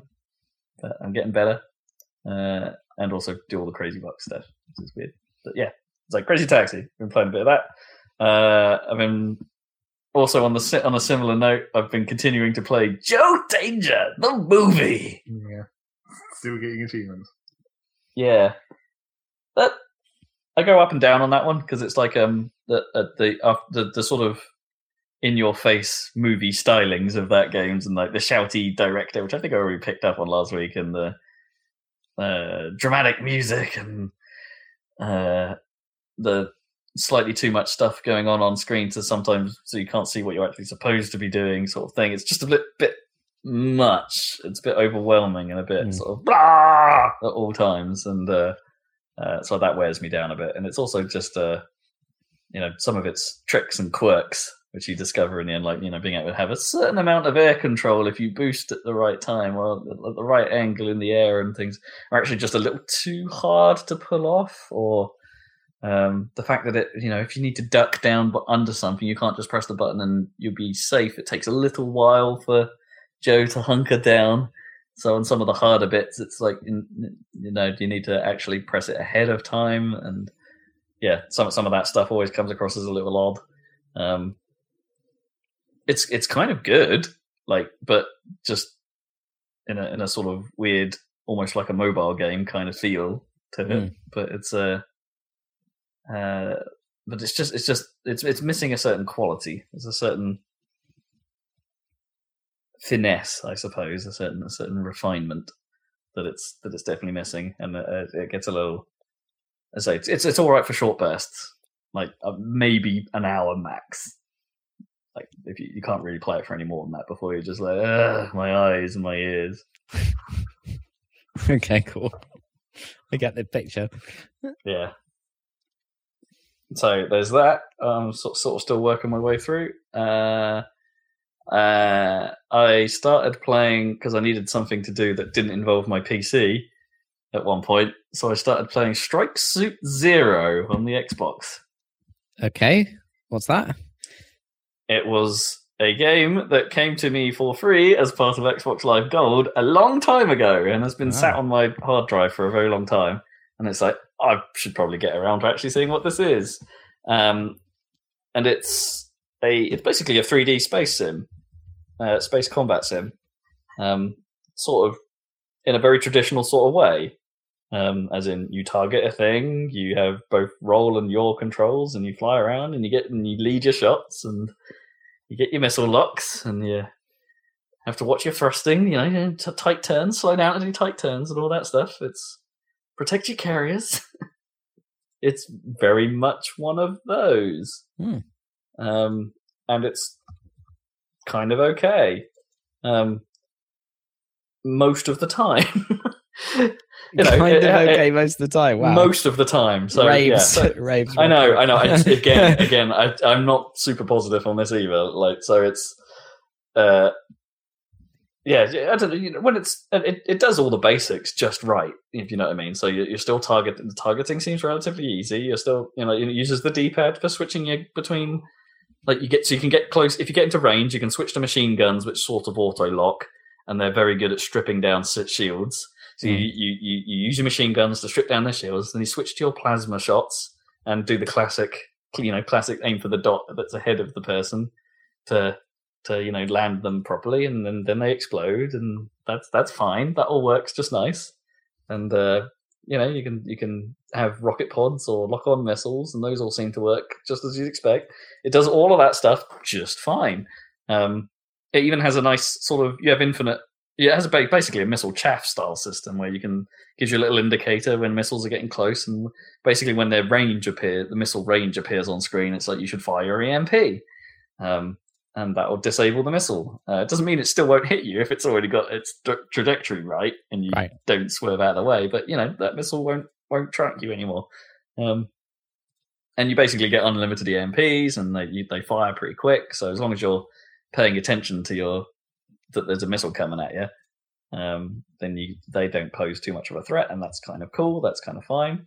Um, uh, and actually, some of the styling of how the game looks is kind of okay as well. It sort of has a, um, it tries to do the, the the sort of every craft has a nice neon trail coming out the back of it, and it's obvious that you, as the United Nations of Earth, have blue trails because you're the good guys, and the Colonials have red trails because they're the bad guys Okay. and you know it's like some there are moments where in a in the bigger fights where you, you sort of if you're standing back a bit and you turn around and have a look at it it's like all the blue and red lasers flying everywhere and all the trails of the ships going through the sky looks kind of nice it's Looks like yeah nice. all right yeah you get you got a nice aesthetic going on here Hmm.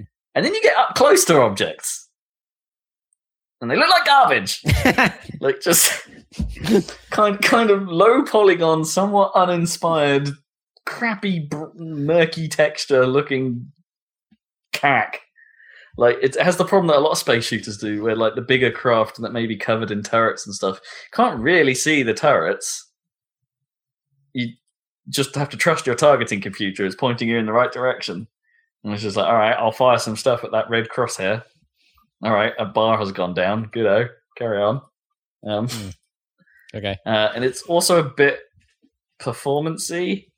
It's not brilliant in spots, so it's kind of looks like garbage other than its neon effects and doesn't run that great at times, um, which is a bit of a problem.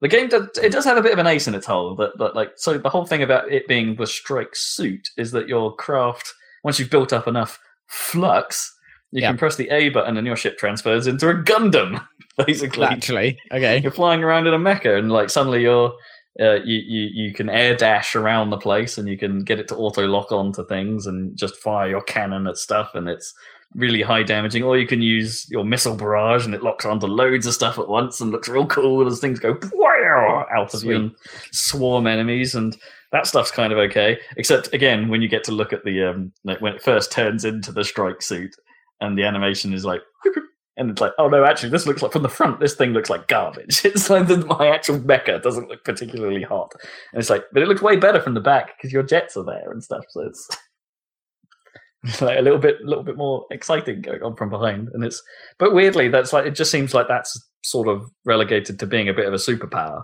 rather than Right. actually being particularly cool to do. It feels like that that, that should be like more of a Core yeah, thing. now I'm Right. now I'm a mecha, and now it's like yeah, now I'm kicking ass, and I'm feeling feeling great about it. It's like no, I'm pressing A. I'm just sort of shooting at the things flying past. They're dying. Um, I can only do this for a certain period of time. Uh, oh, I'm. Uh, you can't EMP when you're in that form, so dodging missiles is a bit hard. Um, or dodging any kind of shot. Actually, you're just sort of sat there taking a bit of damage while you're murdering stuff, and so oh, I better fly away now. It's uh, it becomes more of a normal thing rather than a cool thing.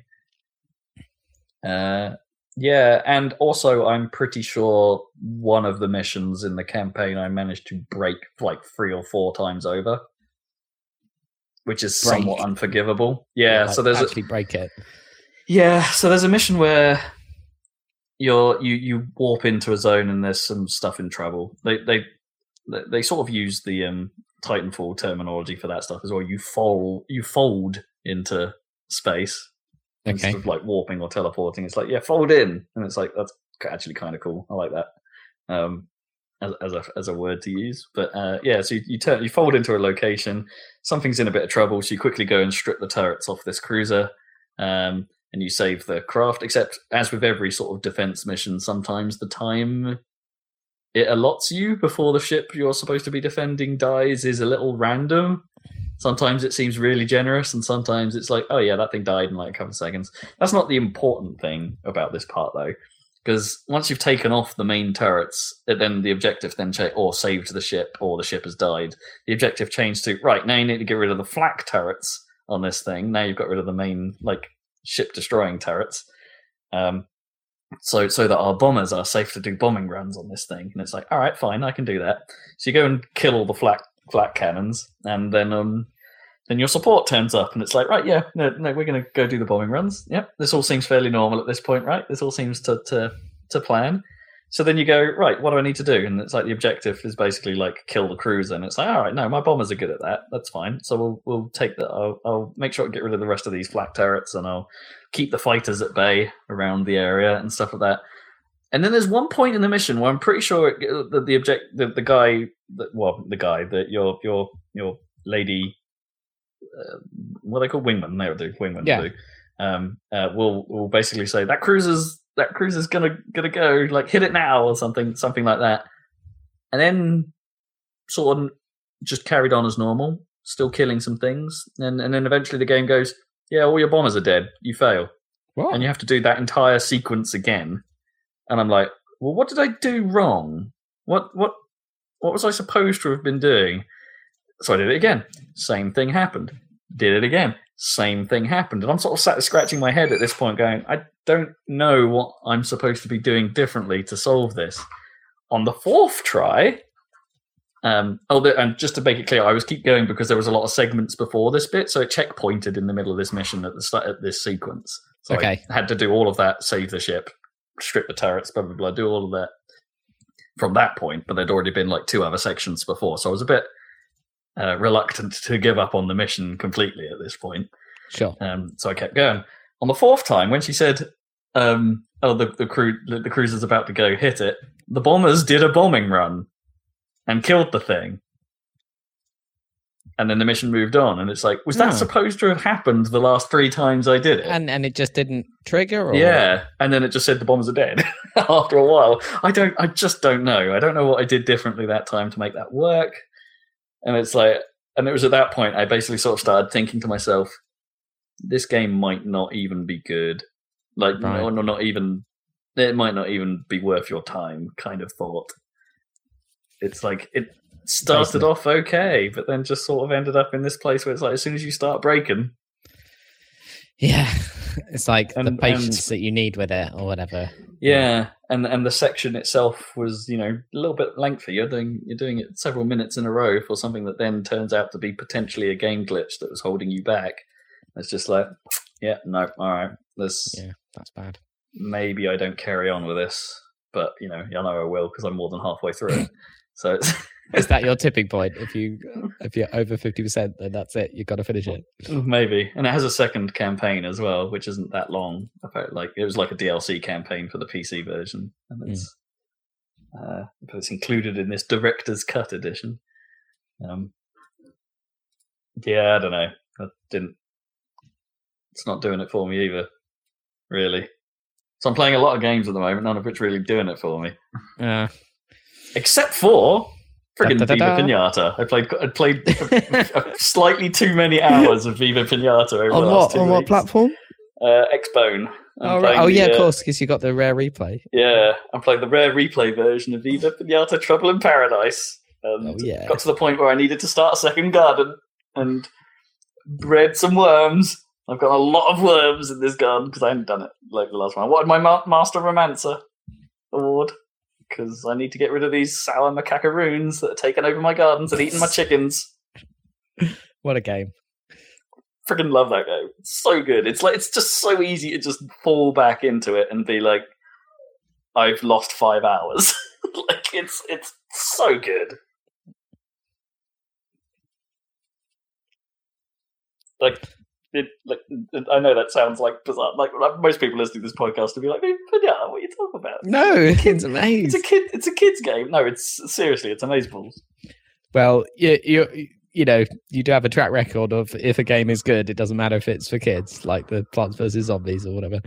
Totes. Plants vs Zombies was for kids, really. Well, the Mm. shooter. Yeah. Uh, it's, it's it was just a good aesthetic. I don't care. It's Yeah, like I quite exactly. like that, that that PVZ look.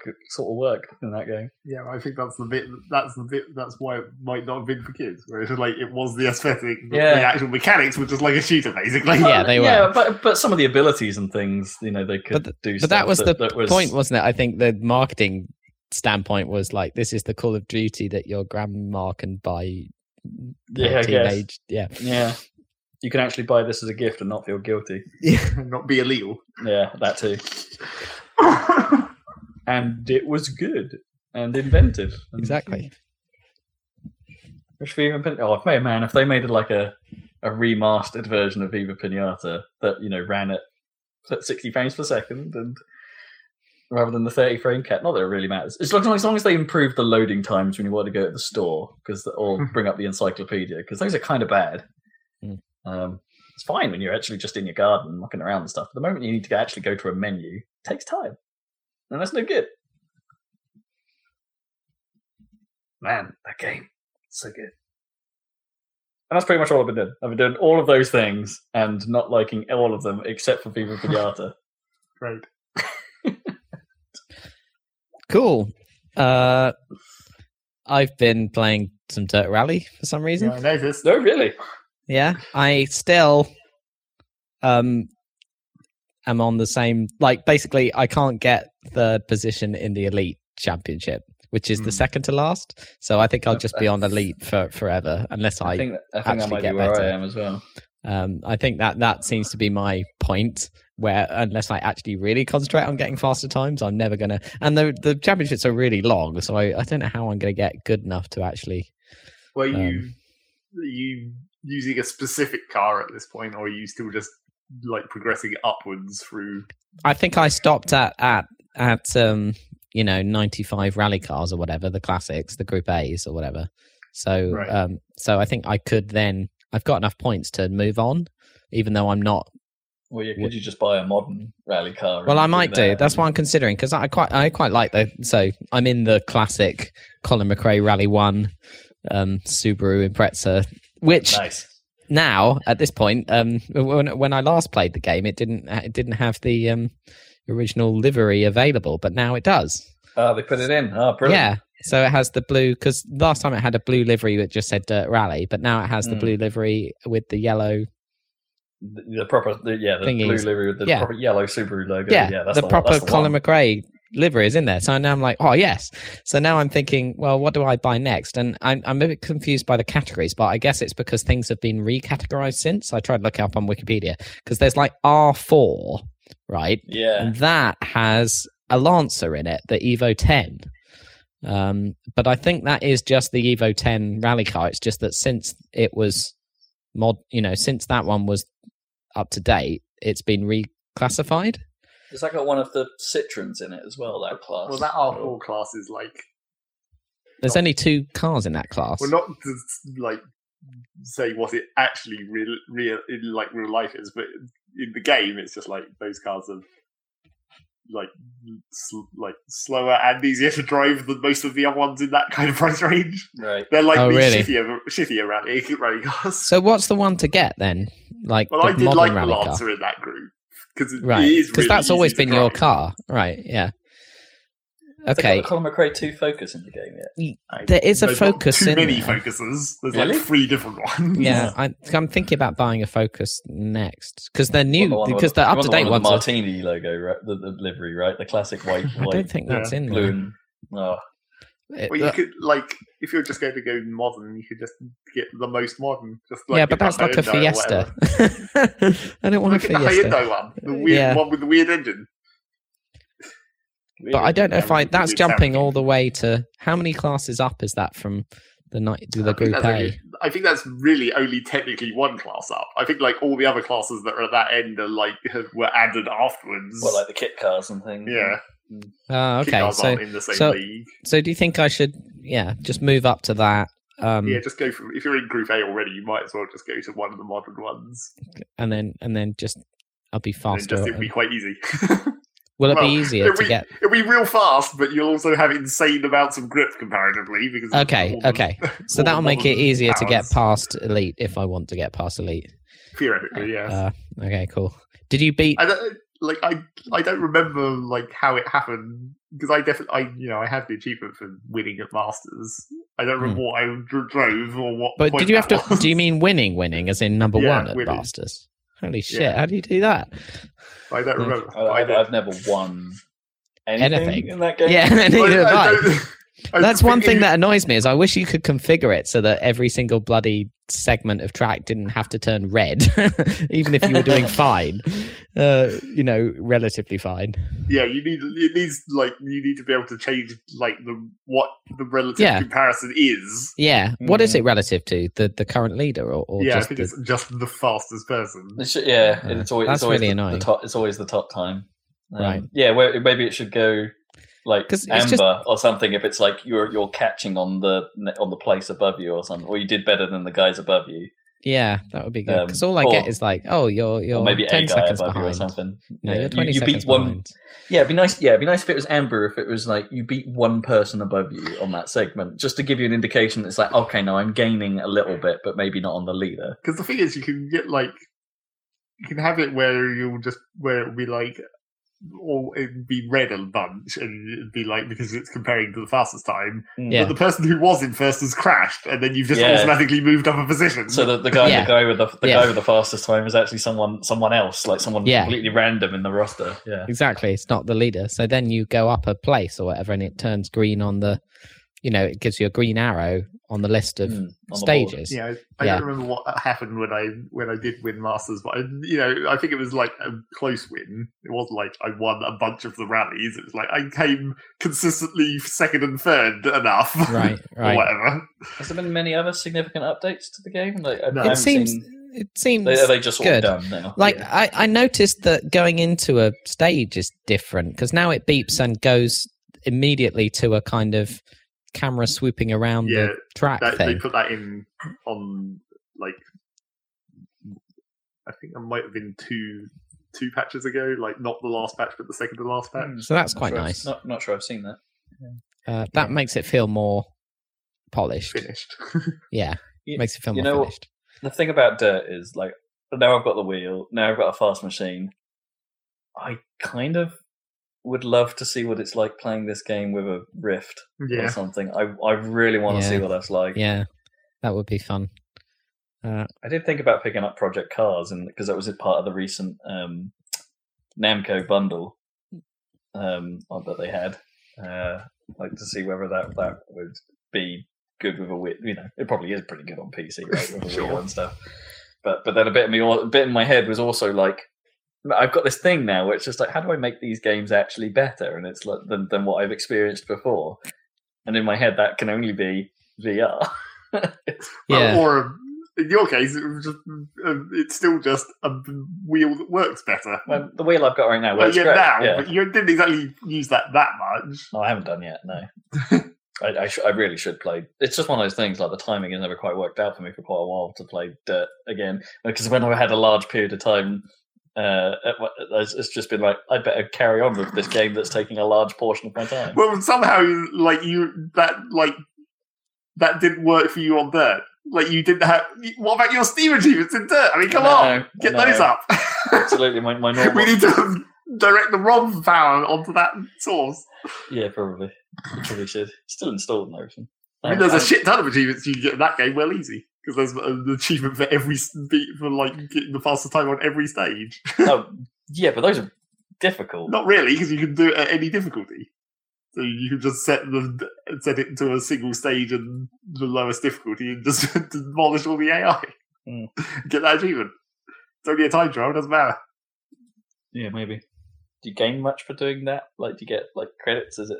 Well, now that after the patch that they did where they made it so you could make custom championships, you can do it like that. Mm. You can just set up a, a low level championship of however many stages you want and then still get money for it. But is that a Less dan- money. is that a dangerously backward step in like the career thing? Like, would it cost? Would I actually be losing money to, to do something like that, and rather than gaining in order to? Well, I mean, Keep- if you're my talking staff about in yeah, the and- staff, maybe. and and to be able to perhaps be still going towards buying a new car and something. Well, it depends. Like, depends how much money you're spending. depends how good your staff actually are. Average, not great. It don't, they I don't think I'm cost still that missing. much, A, do I think I might still be missing a slot as well. They don't actually cost that much. Like the highest rank ones are like twelve thousand or whatever. Mm. And then if you're winning, you're getting the maximum amount of uh, money at least, even if it's scaled for low level. And Mm. actually, it's not. I guess it wouldn't be scaled down because the way the scaling works is it scales. Obviously, if high difficulties, you just get more money in general because that's the reward. But but when you're using the custom thing, it scales the amount of reward compared to how many stages you actually did versus how many would normally exist at that level. So if you're doing a Masters Championship, but you're only doing uh like four stages per location Masters Championship, you're getting like a quarter as much money. But if you're doing a beginner level championship and you're doing 12 stages per location, you're getting four times as much money as you'd get at beginner because you're doing more than, Yeah. it, than it does by default. I really wish the So I really wish they- adjust the- the number of stages was- It's in the custom championship. Oh, I see. Because actually by just the, an option. I just Yeah, use I the re- default one, and of course, there's a lot of stations. Yeah. Well, Yeah. You don't have a choice in, uh, in No. the actual career. like I said, I really wish that number just generally wasn't as high as it is. Hmm. Right, like mix it up a bit. Like I don't want to see like the twelve stage ones where it's based because there's only two actual stages per location, but you're doing either bits of it or it backwards, and it's like when you put that over twelve stages, it's like this isn't actually Well, we'll see what this. doesn't Uh, doesn't, doesn't hold what my this- attention for that long. we'll have to see how good this Dirt Four thing is with the track generation, because I mean, that Hmm. that could be. I mean, if that works, I. I mean, it's hard It to could- imagine how it could be really great. it could be really great but I, I i don't think they would you know dive into it if it wasn't going to work Hmm. doesn't seem yeah so they must be pretty confident in it sounds like the guy there who's been trying to push for it for years has been working on it or whatever and is pretty confident about it so it's not a new idea at codemasters apparently but of course it's the first time they've actually Yeah, you know, it might be the, the one time they've been able to put time into the tooling to Yeah. get where it Wow. needs to be. and maybe it was slightly by necessity at this point since the actual rally like world rally Yeah. championship is all tied up now not Yeah. even, they can't even get a slight amount of that no it's all gone now they're like we can't even use these tracks we'll have to invent our, a way to make our own Well, they always did make their own. Really, they weren't actually actual locations, were they? Apart from perhaps when Dirt did stuff at Battersea, maybe. But well sort of and then yeah. well, they're not even allowed to use the country. Is that what you're saying? so we can't make a rally game in Finland. Wales. I'm pretty sure they're allowed to use the country. right They're probably yeah not allowed to use the name. No, totally. you can't yeah. fake call it Sweet Lamb. right. Because I did watch. I think I probably mentioned this before, but I did watch one uh, a side by side comparison of the actual stage and the one in Dirt Rally, Hmm. and they're pretty goddamn close Oh, when really? you consider how they've had to port it into a game. Hmm. it's surprisingly close. Right, yep. So I played a bit of that. And um, I also played some Black Mesa. Because I Oh, was like, yeah, uh, which I haven't played since it first came out out. And now it's on, it's been on Steam for a long time. And it has actually changed, I think. I think it's, I mean, it's obviously the same maps and stuff, but they have kept improving it, I think. Yeah, Obviously, yeah, no, in- they've been they've been working on it solid, haven't they? Yeah, they've been working on it. So, so I didn't realize, like, but anyway, so Xen is obviously coming out in the summer and isn't out yet. Uh, but I've been playing, you know, uh, Black Mesa, and uh, yeah, it looks a lot better. I think. Uh, obviously, it doesn't look like a modern game, but it looks really pretty good. Uh, and um, uh, that they've done stuff which is like basically retconning Half Life to add sort of Half Life 2 stuff into it, which is kind of interesting. So, like, Kleiner and Eli have their more dialogue like at the Mm. start where where they are those characters or whatever that you meet later rather than being generic dudes that get so it, it- it's like they added the retcon in half-life 2 back into half-life 1 or whatever i don't know what you call that uh, so that was kind of cool uh, and um, i like that actually some of the voice acting and stuff it's reminiscent of the original game but it is quite good and expanded so Would you, would you sorry? Would you call that retconning process process a George Lucas? Uh, i don't know because the thing is it's not the original creator who's doing it right I guess. Yeah. But on the other hand, it is the original creator who made the changes. So so Valve did retcon Half Life in order to make Half Life Two, but now a bunch of modders are putting those changes Mm. into the original. So I guess it is like George Lucas, right? Except yeah, it's Mm. digital edition or whatever you, whatever whatever they called those. yeah, I mean it's like them putting Hayden Christensen into the end of Jedi. I guess that's what it's yeah. like, Uh, something like that. Except backwards in time because those were prequels and Half Life Two was a sequel. Anyway. So basically, what you're saying is one one of the coppers is now actually Barney. Yeah, Right, yeah, yeah, yeah. Well, no, you don't see Barney because, but they make a comment saying like Barney's ill today or something like that. So, Oh, right. so, so you don't. who owes you a drink then? That's Barney. Because he references that in Half Life 2. Yeah, he does. Yeah. And there's Oh, I think that is Gordon broken. Freeman just owes everyone on the security staff a drink. Yeah. Oh, I'm not sure. Oh, maybe it is Barney that unless you they meet. unless they cha- unless they change that that line.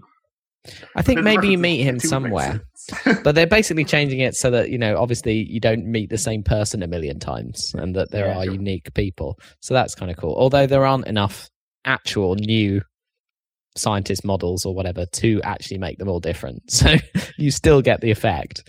It's just uh, not as not as bad, and uh, yeah, it controls really well. Um, uh, so yeah, uh, so I was thinking of playing that up to Xen for when it comes out. So we'll see. Hmm. But but it's like, damn it, I don't know. Maybe I should get um um what what's it uh Titanfall two for the single player just to see. Because have you played that, Rob? Yeah.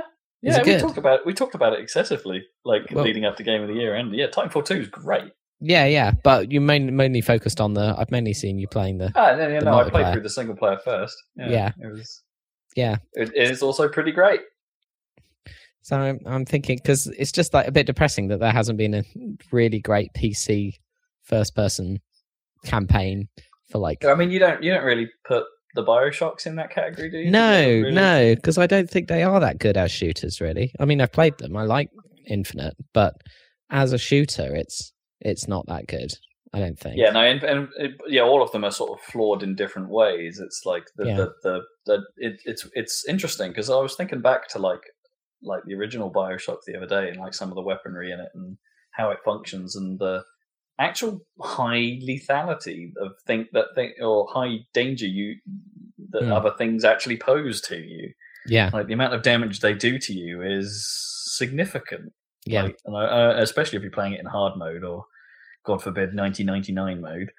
Um, but but yeah, you don't. It doesn't take a lot, and there was something to that that actually kind of was okay because it was it. It may not have been like what everyone wants for it. It wasn't Doom, for instance, but it like it it was solid and not broken. Hmm. So it so it was kind of forgivable, if you know what I mean. Like it sort of still worked. You could game it a little bit, like hide around the corner and lead them towards your shot, and then hit them in the head. You'll be fine, and it was still okay. But you know, backed up by neat stories and stuff like that. So like in a way, I'd like that should they should be okay, but something doesn't quite resonate with them, Hmm. and I don't, I don't know what that is. But yeah, Titanfall's great. You should play that. Yeah. Anyway, yeah, I think that's me. And then obviously it's Switch next week, so look forward to Zelda um, for a long time. I expect. Mm. cool, Zeg. What you've been playing? Oh, did we? Sorry, sort sort of news and thinking about FPS games. Okay. Did we sort of mention that they that the current scuttlebutt is that they're not making another Deus Ex? Oh, right, but that makes sense to me. I don't think the last one was a big hit, um, No. and they've got other licenses to. If they, even if they do make another one, it should in no way be related to those last two. Ideally, Yeah, because was it Crystal, Crystal Dynamics is working on the new a, a Marvel game of some description? Yeah, it wasn't them though. Who was it? Ubisoft Montreal are the guys, aren't they? Oh yeah, no, they're working Alright. on something else as well. Yeah, it'd be something else. Uh, I think that's fine. It, it'd be take a break or whatever. I mean, I don't Well, know what maybe to do Montreal about are working Ex, on the next. Maybe Montreal are working on the next Tomb Raider. Actually, if Crystal Dynamics are working on the Marvel game, Yeah, maybe that's it. Someone's got to be working on that Tomb Raider. Shadow of the Tomb Raider, as it's called. I mean, I don't know what to do about Deus Ex. that. Yeah. Because, like, if you want to really, really make an, a, a, a, a game that truly lives up to the original and goes beyond in terms of like the, player freedom and stuff they were working on and stuff, or trying to get to with their limited technology, you've got to give it to one of the best like developers in the world or something to actually truly. I don't know. So anyway, I'm You fine. Could remaster the original. No, like or or or or maybe not remaster, but sort of do a retake on it, sort of like I don't know, like FF7 remake in a way. Like actually, like take take take its ideas, its concepts, its Mm. No, I and think- stuff like that, but but update all its mechanics well, I so think it- some of it's so it's less clunky. Well, I think some of its plot and stuff is actually quite cheesy and would be shown up by that. Like Oh, some of the right, conspiracy stuff. I think you would have to like. I think it worked Isn't- really great for the time. There's and too stuff, much of an of its time thing about it. Then I think it kind of is, yeah, in terms of I, Mm. the tech and also the kind of.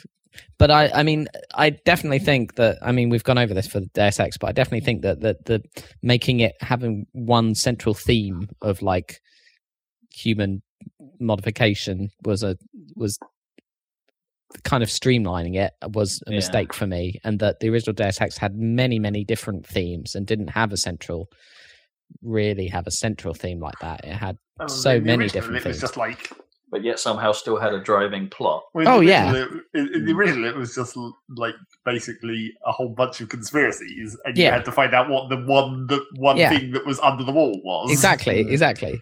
Whereas, yeah, you don't have that in these modern ones or whatever. No. But it's like the whole world was based on um on.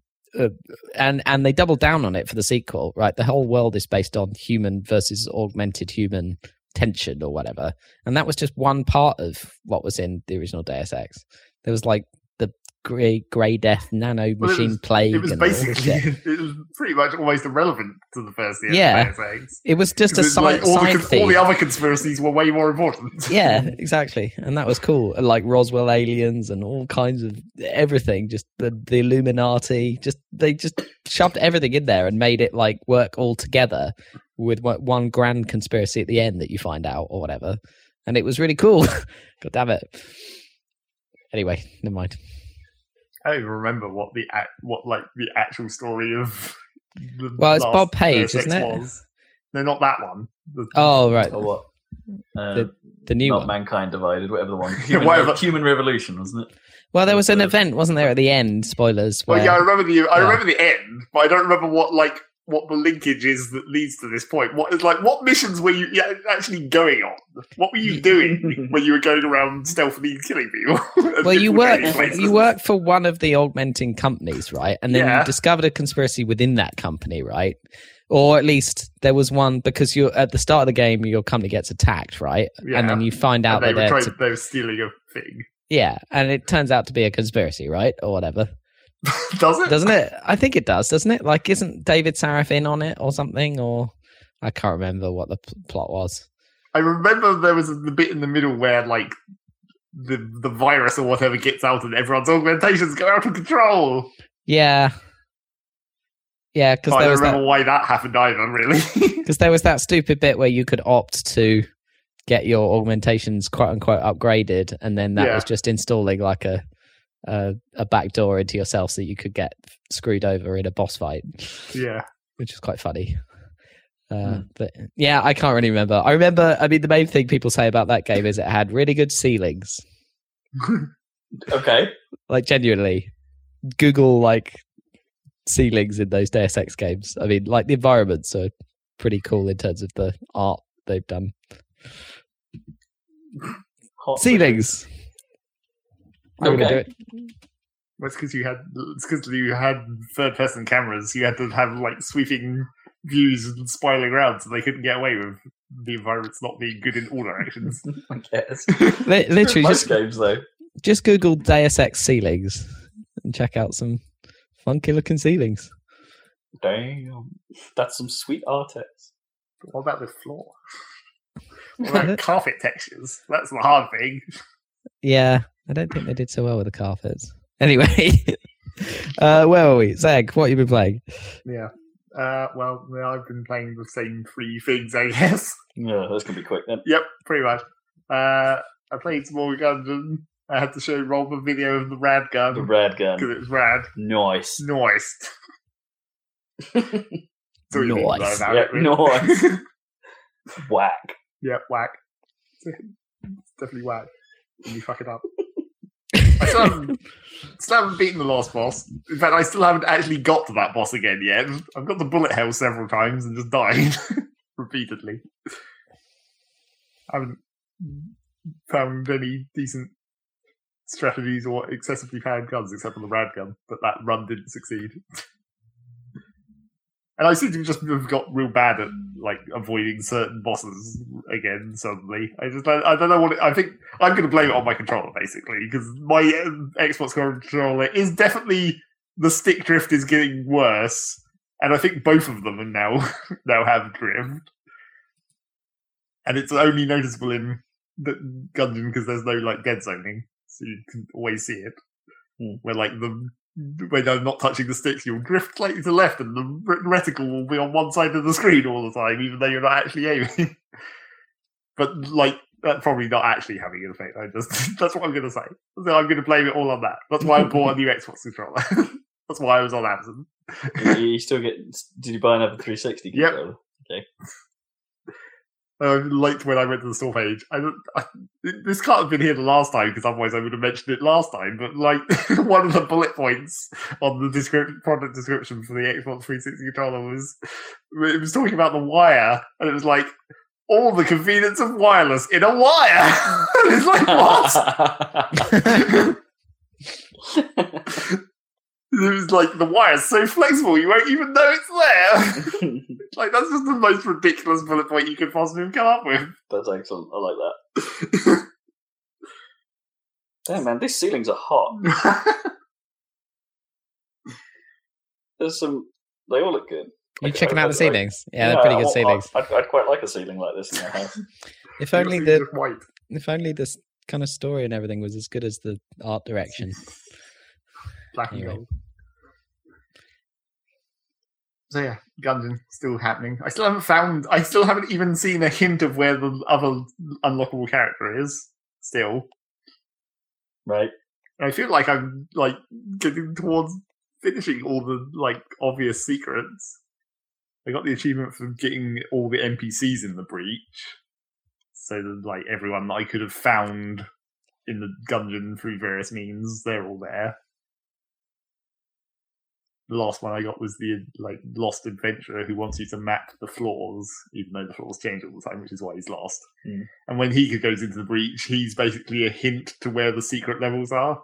He tells you about the fireplace and the switch and all that Oh, stuff. okay, right. So, So if you hadn't worked it out by then, hmm, I guess he's there to tell you. yeah. So, what if you were playing as him? You mean you? no, Right. he's like an When you ju- NPC character, so you him. can just if you if you complete his side objective of mapping the floors on every floor, then that's when he goes back to the breach, and then you can talk to him there, and he Hmm. just hints about the secrets. So yeah, still playing guns, still still Mhm. haven't like got all the guns or anything. There's still like several that I still have to well more than several that I still have to buy out of the shop. Hmm. As in, I have to keep doing runs to earn credits to enable them to appear. Oh, right. You mean the actual the green currency? Yeah, like the green not- card. Yeah.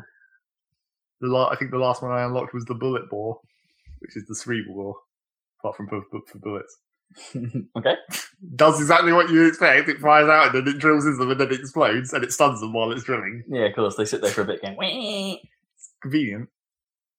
It's not actually that convenient because you can only fire one. oh, right. it's convenient if there's a really big enemy and there's only one of them. Oh, because it's it's it's like the old Turok one, and then it's a bit of a super weapon. Yeah. and like yeah. you only get one shot per clip, and then you have to reload, and it takes forever. One, well, I guess the reload isn't that long, but you're still only firing one. Mm. Although I, it doesn't let you fire another one until the first one's done, or I, is it just a reload? You know, I don't know if it stops you, but I, I also it's like because it's autom- automatically homing. It's like if there's more enemies, it may not go to the one that you actually want it to go to. Yeah, I see. Yeah. I did have uh, like the one time I got it in a run, I did have an ability which let it, which made it fire another one. so whenever I'd fire it, it would just fire two. That was an improvement. So yeah, bullet ball, Oh, bullet ball. Uh, and then I played like some more Rocket League. After I like a couple of, I think it might have been two podcasts ago, I was saying about how I was disappointed when I reached level seventy on the casual rank that it wasn't Rocketeer, even though every other ten levels it had been a rank Hmm. up. But now I have reached Rocketeer. Guess what level Rocketeer actually is? It's only one. No, seventy-four. Okay. For some reason, yeah. Okay. Don't know why. But yeah, I've done it. Although apparently that's not even max level because the bar's still going up. So Fuel tanks are filled. maybe 74 is like you get away. Rocketeer and then 75 is the top. Got a steady flow. that could be it, I guess. It's like just Rad. Yeah, I'm going to ignore that because that's something we that's something you should have been doing when we were talking about it about two hours ago. It's called a Shut up. callback, you idiot. It's not a callback because it was irrelevant to what we were just talking about. yeah, it's a Rocketeer. This goes field tanks. They're called Rocketeers, aren't they? Are they? Nunchuck Yeah. That Are was their called- the units were called Rocketeers. But is that a reference to the film though? Maybe, I mean, yeah, is that a reference to the film? I don't know. Well, okay. But uh, yeah, I'm been playing more of that. You got that Apparently right, there right, Rob? anyway, Yeah. never mind. Apparently, there was some kind of bug with like ball collision physics that got patched out. Oh, really? and I was playing and I didn't notice it. So you know, it's one, it's one of those things where it's like, how do people notice this kind of bug? Hmm. Only the pros, right? Yeah, I Only guess. The pros. and the Hot Wheels cars have at least one of them has a fairly annoying engine. That's really the only thing that I ever noticed about DLC cars. It's like, oh, that one sounds weird as it's driving around in my vicinity.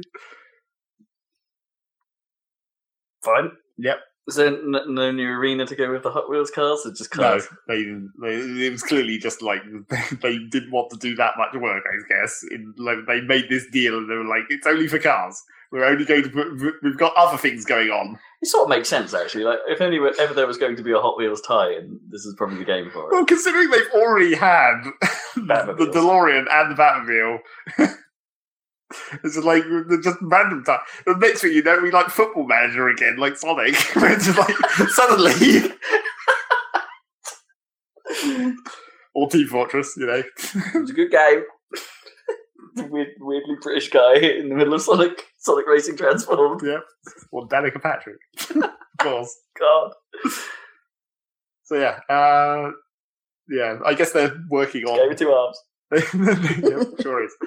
They must be working on Except in Rocket League, it's not. No, no. Well, unless you go to overtime, I guess. Then it can be a game of two halves if they have to be Yeah, lined up that overtime's long. really long, yeah. I guess they must be working on the April patch that's going to be the start of season four. And I'm wondering whether that one's going to have a map. Surely. Well, you think so. And then I was thinking about what map what map is next. what what map that's still in Rocket Labs, even though Rocket Labs doesn't technically exist any longer because that playlist got taken down. Mm. like what map in Rocket Labs might make it because they just bef- in the patch before they took out the Rocket Labs playlist, they reintroduced the double goal, Oh, the one with the like the triangular Yeah. shaped goal with two goal mouths. So I wonder if that one's going to make it as a real no, map. I really hope not. That's too insane. That's that's, that's too far uh, beyond. Yeah, I was thinking. I kind I kind of hope the next one's just another normal one, right? Just another normal skin. I guess it could be. They have. It's been a while, I suppose. Mm. Well, Really- because the Undersea was the last, I suppose. Yeah, because the only other, I mean, the the least weird Rocket Labs map is the the one that I always forget is called Cosmic, where it's basically it's like Tokyo except the raised bits are at the goal instead of at the sides. So the goals are slightly raised, and then it goes down into the middle of the pitch, which is lower, and then the other goal is up at the other end. No, interesting. A bit like a just a bit of a bowl then. Yeah, it's not as sharply angled as Tokyo. Hmm. It's like more smooth. Okay, right. And it does lead to a weird. There's like a slightly unusual kickoff tactic in that one, where in in a sort of a flip, sometimes the goalkeeper position is actually the fastest for kickoff Hmm. because you drive off the ledge and then you flip forwards and you gain a lot more speed as you're diving down towards the ball, Interesting. which is slightly strange.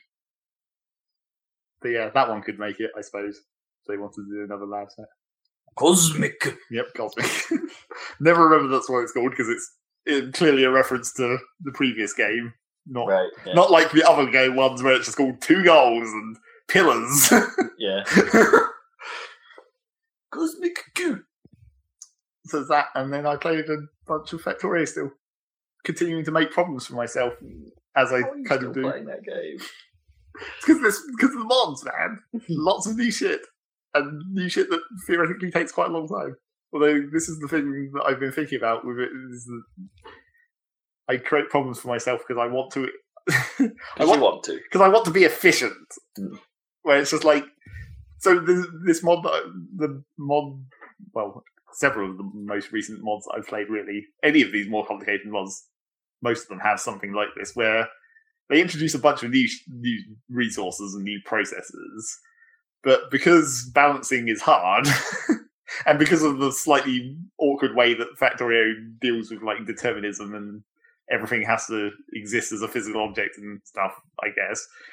Like a lot of these mod recipes for stuff, like it's too difficult to have to contain everything at all times. So they basically introduce ways to destroy stuff Hmm. So, like, if you have, if you're breaking down water into hydrogen and oxygen, but you only need the oxygen, what are you going to do with all this hydrogen? And in ba- we have it. Sure, yeah. in basic Factorio, there's no real way to deal with excess. The way you deal with, like, when you're doing in ba- in the base game Factorio, when you're dealing with oil products in the early stages of oil refining, refining, when you're dealing with oil products early in refining, you don't really have any use for heavy oil and light oil. You're only worried about the gas, so you just st- stick them in a As you should you you only stick them in a tank. But then if the tank gets full, well, what do you do? You either build more tanks or you just destroy the tank and rebuild it and then it's empty. And it just deletes all the it just deletes all the Oh, liquid yeah. that was in it. So like these mods that now introduce all these other chemicals and stuff also introduce, say, in this one, you've got like the flare stack where you can just burn excess chemicals. Mm.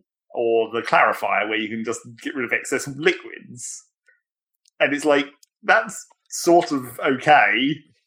It's fairly logical, I suppose. Apart from like I'm not exactly sure how you're burning some of these chemicals. What's the definition of burning? Mm. it should just be a vent, really, I guess. And like that's fine, but I kind of don't want to use that as much, like, or, I want to avoid using it as much as possible. A because it's like you're wasting these resources. It's like surely you can find a way to use them instead, and it makes everything more complicated, but you can. But then also it's just a matter of like because of the balance of it, it's it feels cheap to just vent it Mm. mainly because like the the the only way they can penalize you for that is basically pollution.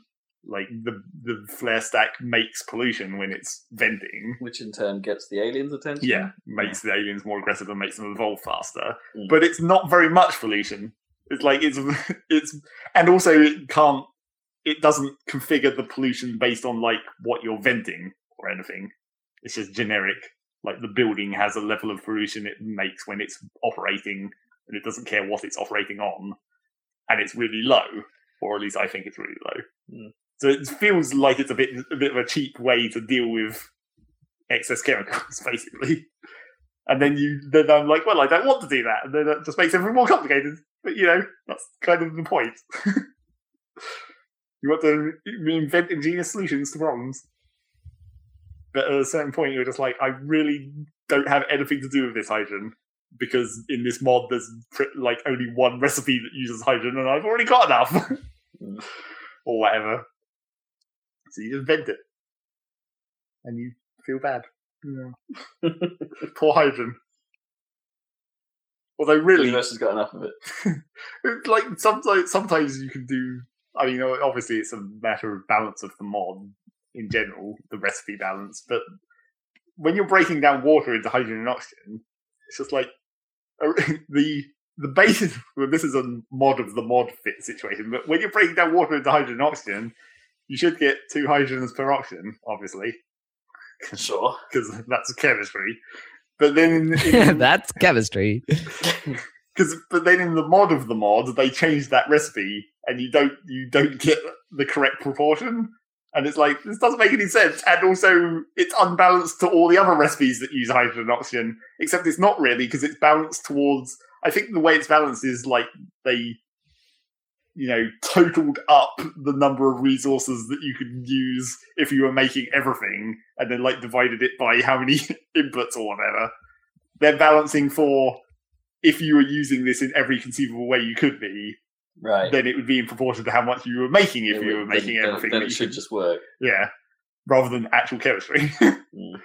But then that becomes a problem when you because you can you can break down dirty water into hydrogen and oxygen and like slag gets left over, and then you can, you can process the slag. But then you could also process the slag. you can also combine hydrogen and oxygen back into purified water. So if you if you want to, you can purify water by separating it into hydrogen and oxygen and then putting them back together, and then having slag left over in two Does that make separate batteries, which is slightly excessive. Desalinization type. Yeah. Yeah, it's, well, but that's the thing because there's just like there is just a desalination plant, and you can get purified water out of that instead. Yeah. But then if you do it through the electrolyzers and split the split it, split it and recombine it, the output of the splitting is not the same as the input of the combining. Like the proportions are different, so you always end up with excess hydrogen. And it's like that's that's not how chemistry works. You got leaky pipe, I suppose. But if I it did, there'd be an infinite source of energy. That'd be good. Yeah, exactly. Well, it depends how So- much energy it takes to. If you could burn the hydrogen that come that mysteriously appears, and that Well, but then you use up the- all the oxygen in the atmosphere. Oh separation. no. Oh yeah, that's true. That's Although the trouble that- with infinite resources. Mm, Hopefully, there's enough. Sell it to the fuel cell industry. I'm sure they'll be happy. Well, that's what I mean. If you're burning hydrogen, you're combining with oxygen. You remove the. if you're making hydrogen out of nothing, then you've got also got to make oxygen out of nothing, or otherwise you end up removing all the oxygen out of the atmosphere and turning it into water, mm-hmm. and then you're fucked. Oh no! So yeah, still playing that. Still waiting Okay. for the actual patch, which might come out sometime next month. Maybe. No. That's what they say. And it looks like, you know, they must be pretty close. Because they've, they've introduced all this, they've introduced a whole lot of stuff that's not out yet. And it's going to even look better because they're doing an upres on some of the graphics, Oh wow! Or in the in the in the process of upresing all the graphics. I guess Mm, they're not just going to do half of them and say fuck it. they might. No, they're going for release. They're going to actually make a 1.0 version. Yep, for reals. Yeah, that means you're going to have to find another early access game to nominate for the best game that hasn't come out yet. I guess. Just one. Well, there's Well, admittedly, I, I've got like one early access game. I can play that and nominate it. There there's go. still Space Engineers. Oh yeah. That's going to be in early access for a lot longer. Even though that did come out on consoles and all that got- ridiculous shit. I've got a couple. I've got like Besiege and Grip. Are still early access. Are they still even working on Besiege? It seems Yeah. like that like No, that that's hasn't still, gone anywhere for a long time. it occasionally gets an update. Yeah. They're just making more levels and making more parts, and Well, they, they did a they did a complete graphics overhaul on all the parts oh, okay. at one point. So it's That's what Space Engineers has done recently as well. Mm. Their complete graphic. I haven't been back into Space Engineers since that happened. Still waiting for actual fixes, not just fancy graphics. Hmm. Same situation as always with that kind of patch. It's like it's nice, but there's these bugs man. Yeah, the thing, yeah, after our early look at Besiege, it's like I'm wondering, is like, do we go back to it when this eventually comes out? Well, that would certainly be a thing we could do Yeah, if we were feeling too lazy to think of a better idea to make a video of. that's what this Steam A to Z is for. In fairness, yep. that's why we played it in the first place. Yep. Well, we might have done that one on its own. Maybe It was it was, fairly it was quite funny, popular at the time. and it was quite funny. Yeah. Games. Speaking of Steam A to Z, Mhm. I thought I looked at my Steam list because we were thinking about what comes after Crazy Taxi. Crypt the Necrodancer. That might be the case, or I looked at my Steam list and realised that that game that I bought at Christmas is on there, Creeper World Free. Oh hell, If we wanted to do a video of that, we don't have to, maybe it's, it's and it might be a real short one. Yeah, maybe it's an option. But that's it's, what's it's, next. it's technically next, so Yeah, maybe that- we have to. Technically, what's next? We'll see. yeah, all right. I'll leave that to you. And then we might finally get to. Well, no, I guess I was about to say. Then we might finally get to Dungeon of the Endless, except that's DU, so that's still quite a long way to D. yeah, most of the way through the D's. through the D's. So video content to Yeah, come. Yep, A long time, like six months from now. that was my theoretical segue into the end of this podcast. Yeah, videos are coming. So- Crazy Taxi is going up soon. I've Is it? no. Yeah. next, next is Crazy Next Taxi video. recorded. Ne- Yes. The next video is part eleven of Sonic Heroes. So yeah, check out our YouTube Say channel, listeners. that. Happy Salad for more Sonic Heroes Part Eleven. Did you say Yeah. Part Speaking too many? Part way too many. Part, part, Uh, we decided to completely play through this entire game for some reason. Because we uh, have to. We have to see it. We haven't seen that one. Yeah, it's the start of the Team Chaotix story. So Yes. yeah, Speaking of our YouTube channel, in, and related to things that we talked about our YouTube channel previously on the podcast, I noticed that in my YouTube recommendations where our channel appears because I watch our own shit, of course you do. of course. You're, you're the quality control. Yeah, basically. I'm not good at it. I I watch tell it. Rob when he's left in swishes and stuff. yeah. It's like I accidentally I don't looked watch. I don't watch all the Sonic stuff because it's I can't bear it. But No, I do I, watch- I, I, but neither can I, in fairness, and I'm playing the thing. Well, sometimes Yes, you're yeah. playing the thing. Yeah. but, But individual noticed- stuff like Crazy Taxi, I love that shit. I, I My brother is waiting for part two of Collision Software as well. No. He's like, I where's, know. where's yeah, I, part two? know. I, I I haven't actually started editing that. Anyway, yeah. I noticed that in the recommended list on my YouTube login, where where it's showing our channel, the FTL videos are in there again because of Dan watching it. Right, right. like Yeah. that's the YouTube algorithm working there. yeah, that's It's like, you, know, you know, Dan, you might like this thing that Dan Well, is it's like watching. it's not even picking up because I know Dan. It's picking up because Someone someone, watched, watched those it. vid- the whole video of those videos Yeah, I guess. Yeah. recently on our The, channel. the minute count, I suppose, would be higher than most. Maybe if Dan's watched the entire thing. It's a That's quite solid funny. YouTube algorithm that work that is. Yeah. Seems to be working perfectly. I guess so. It seems exactly right. Seems to be giving us five views per video, Woohoo! three of which are us in most cases. High quality. Yep. Yeah, so Qual- quality output. Enjoy those videos, and uh, we'll be back in a couple of weeks. Please. Please For do. another Saladcast, by which point um, we might have some Switch impressions. So we might have uh, something different to talk about. Yeah, Yeah, I'm excited. so- I'm excited. Are you excited? I'm should hyped. excited, You're not going to get it. No, but I, I still want to. Like, I want to hear. people- You're going to continue to play Assassin's Creed, apparently. Well, yeah, but it's a new console. I'm always excited about new consoles. and- Super Okay. hype. And, and the word about it. So uh, catch you then, listeners. Uh, and that's the end of this podcast. Yeah, Bye. sure is. Goodbye. That's chemistry. Yeah, that sure is.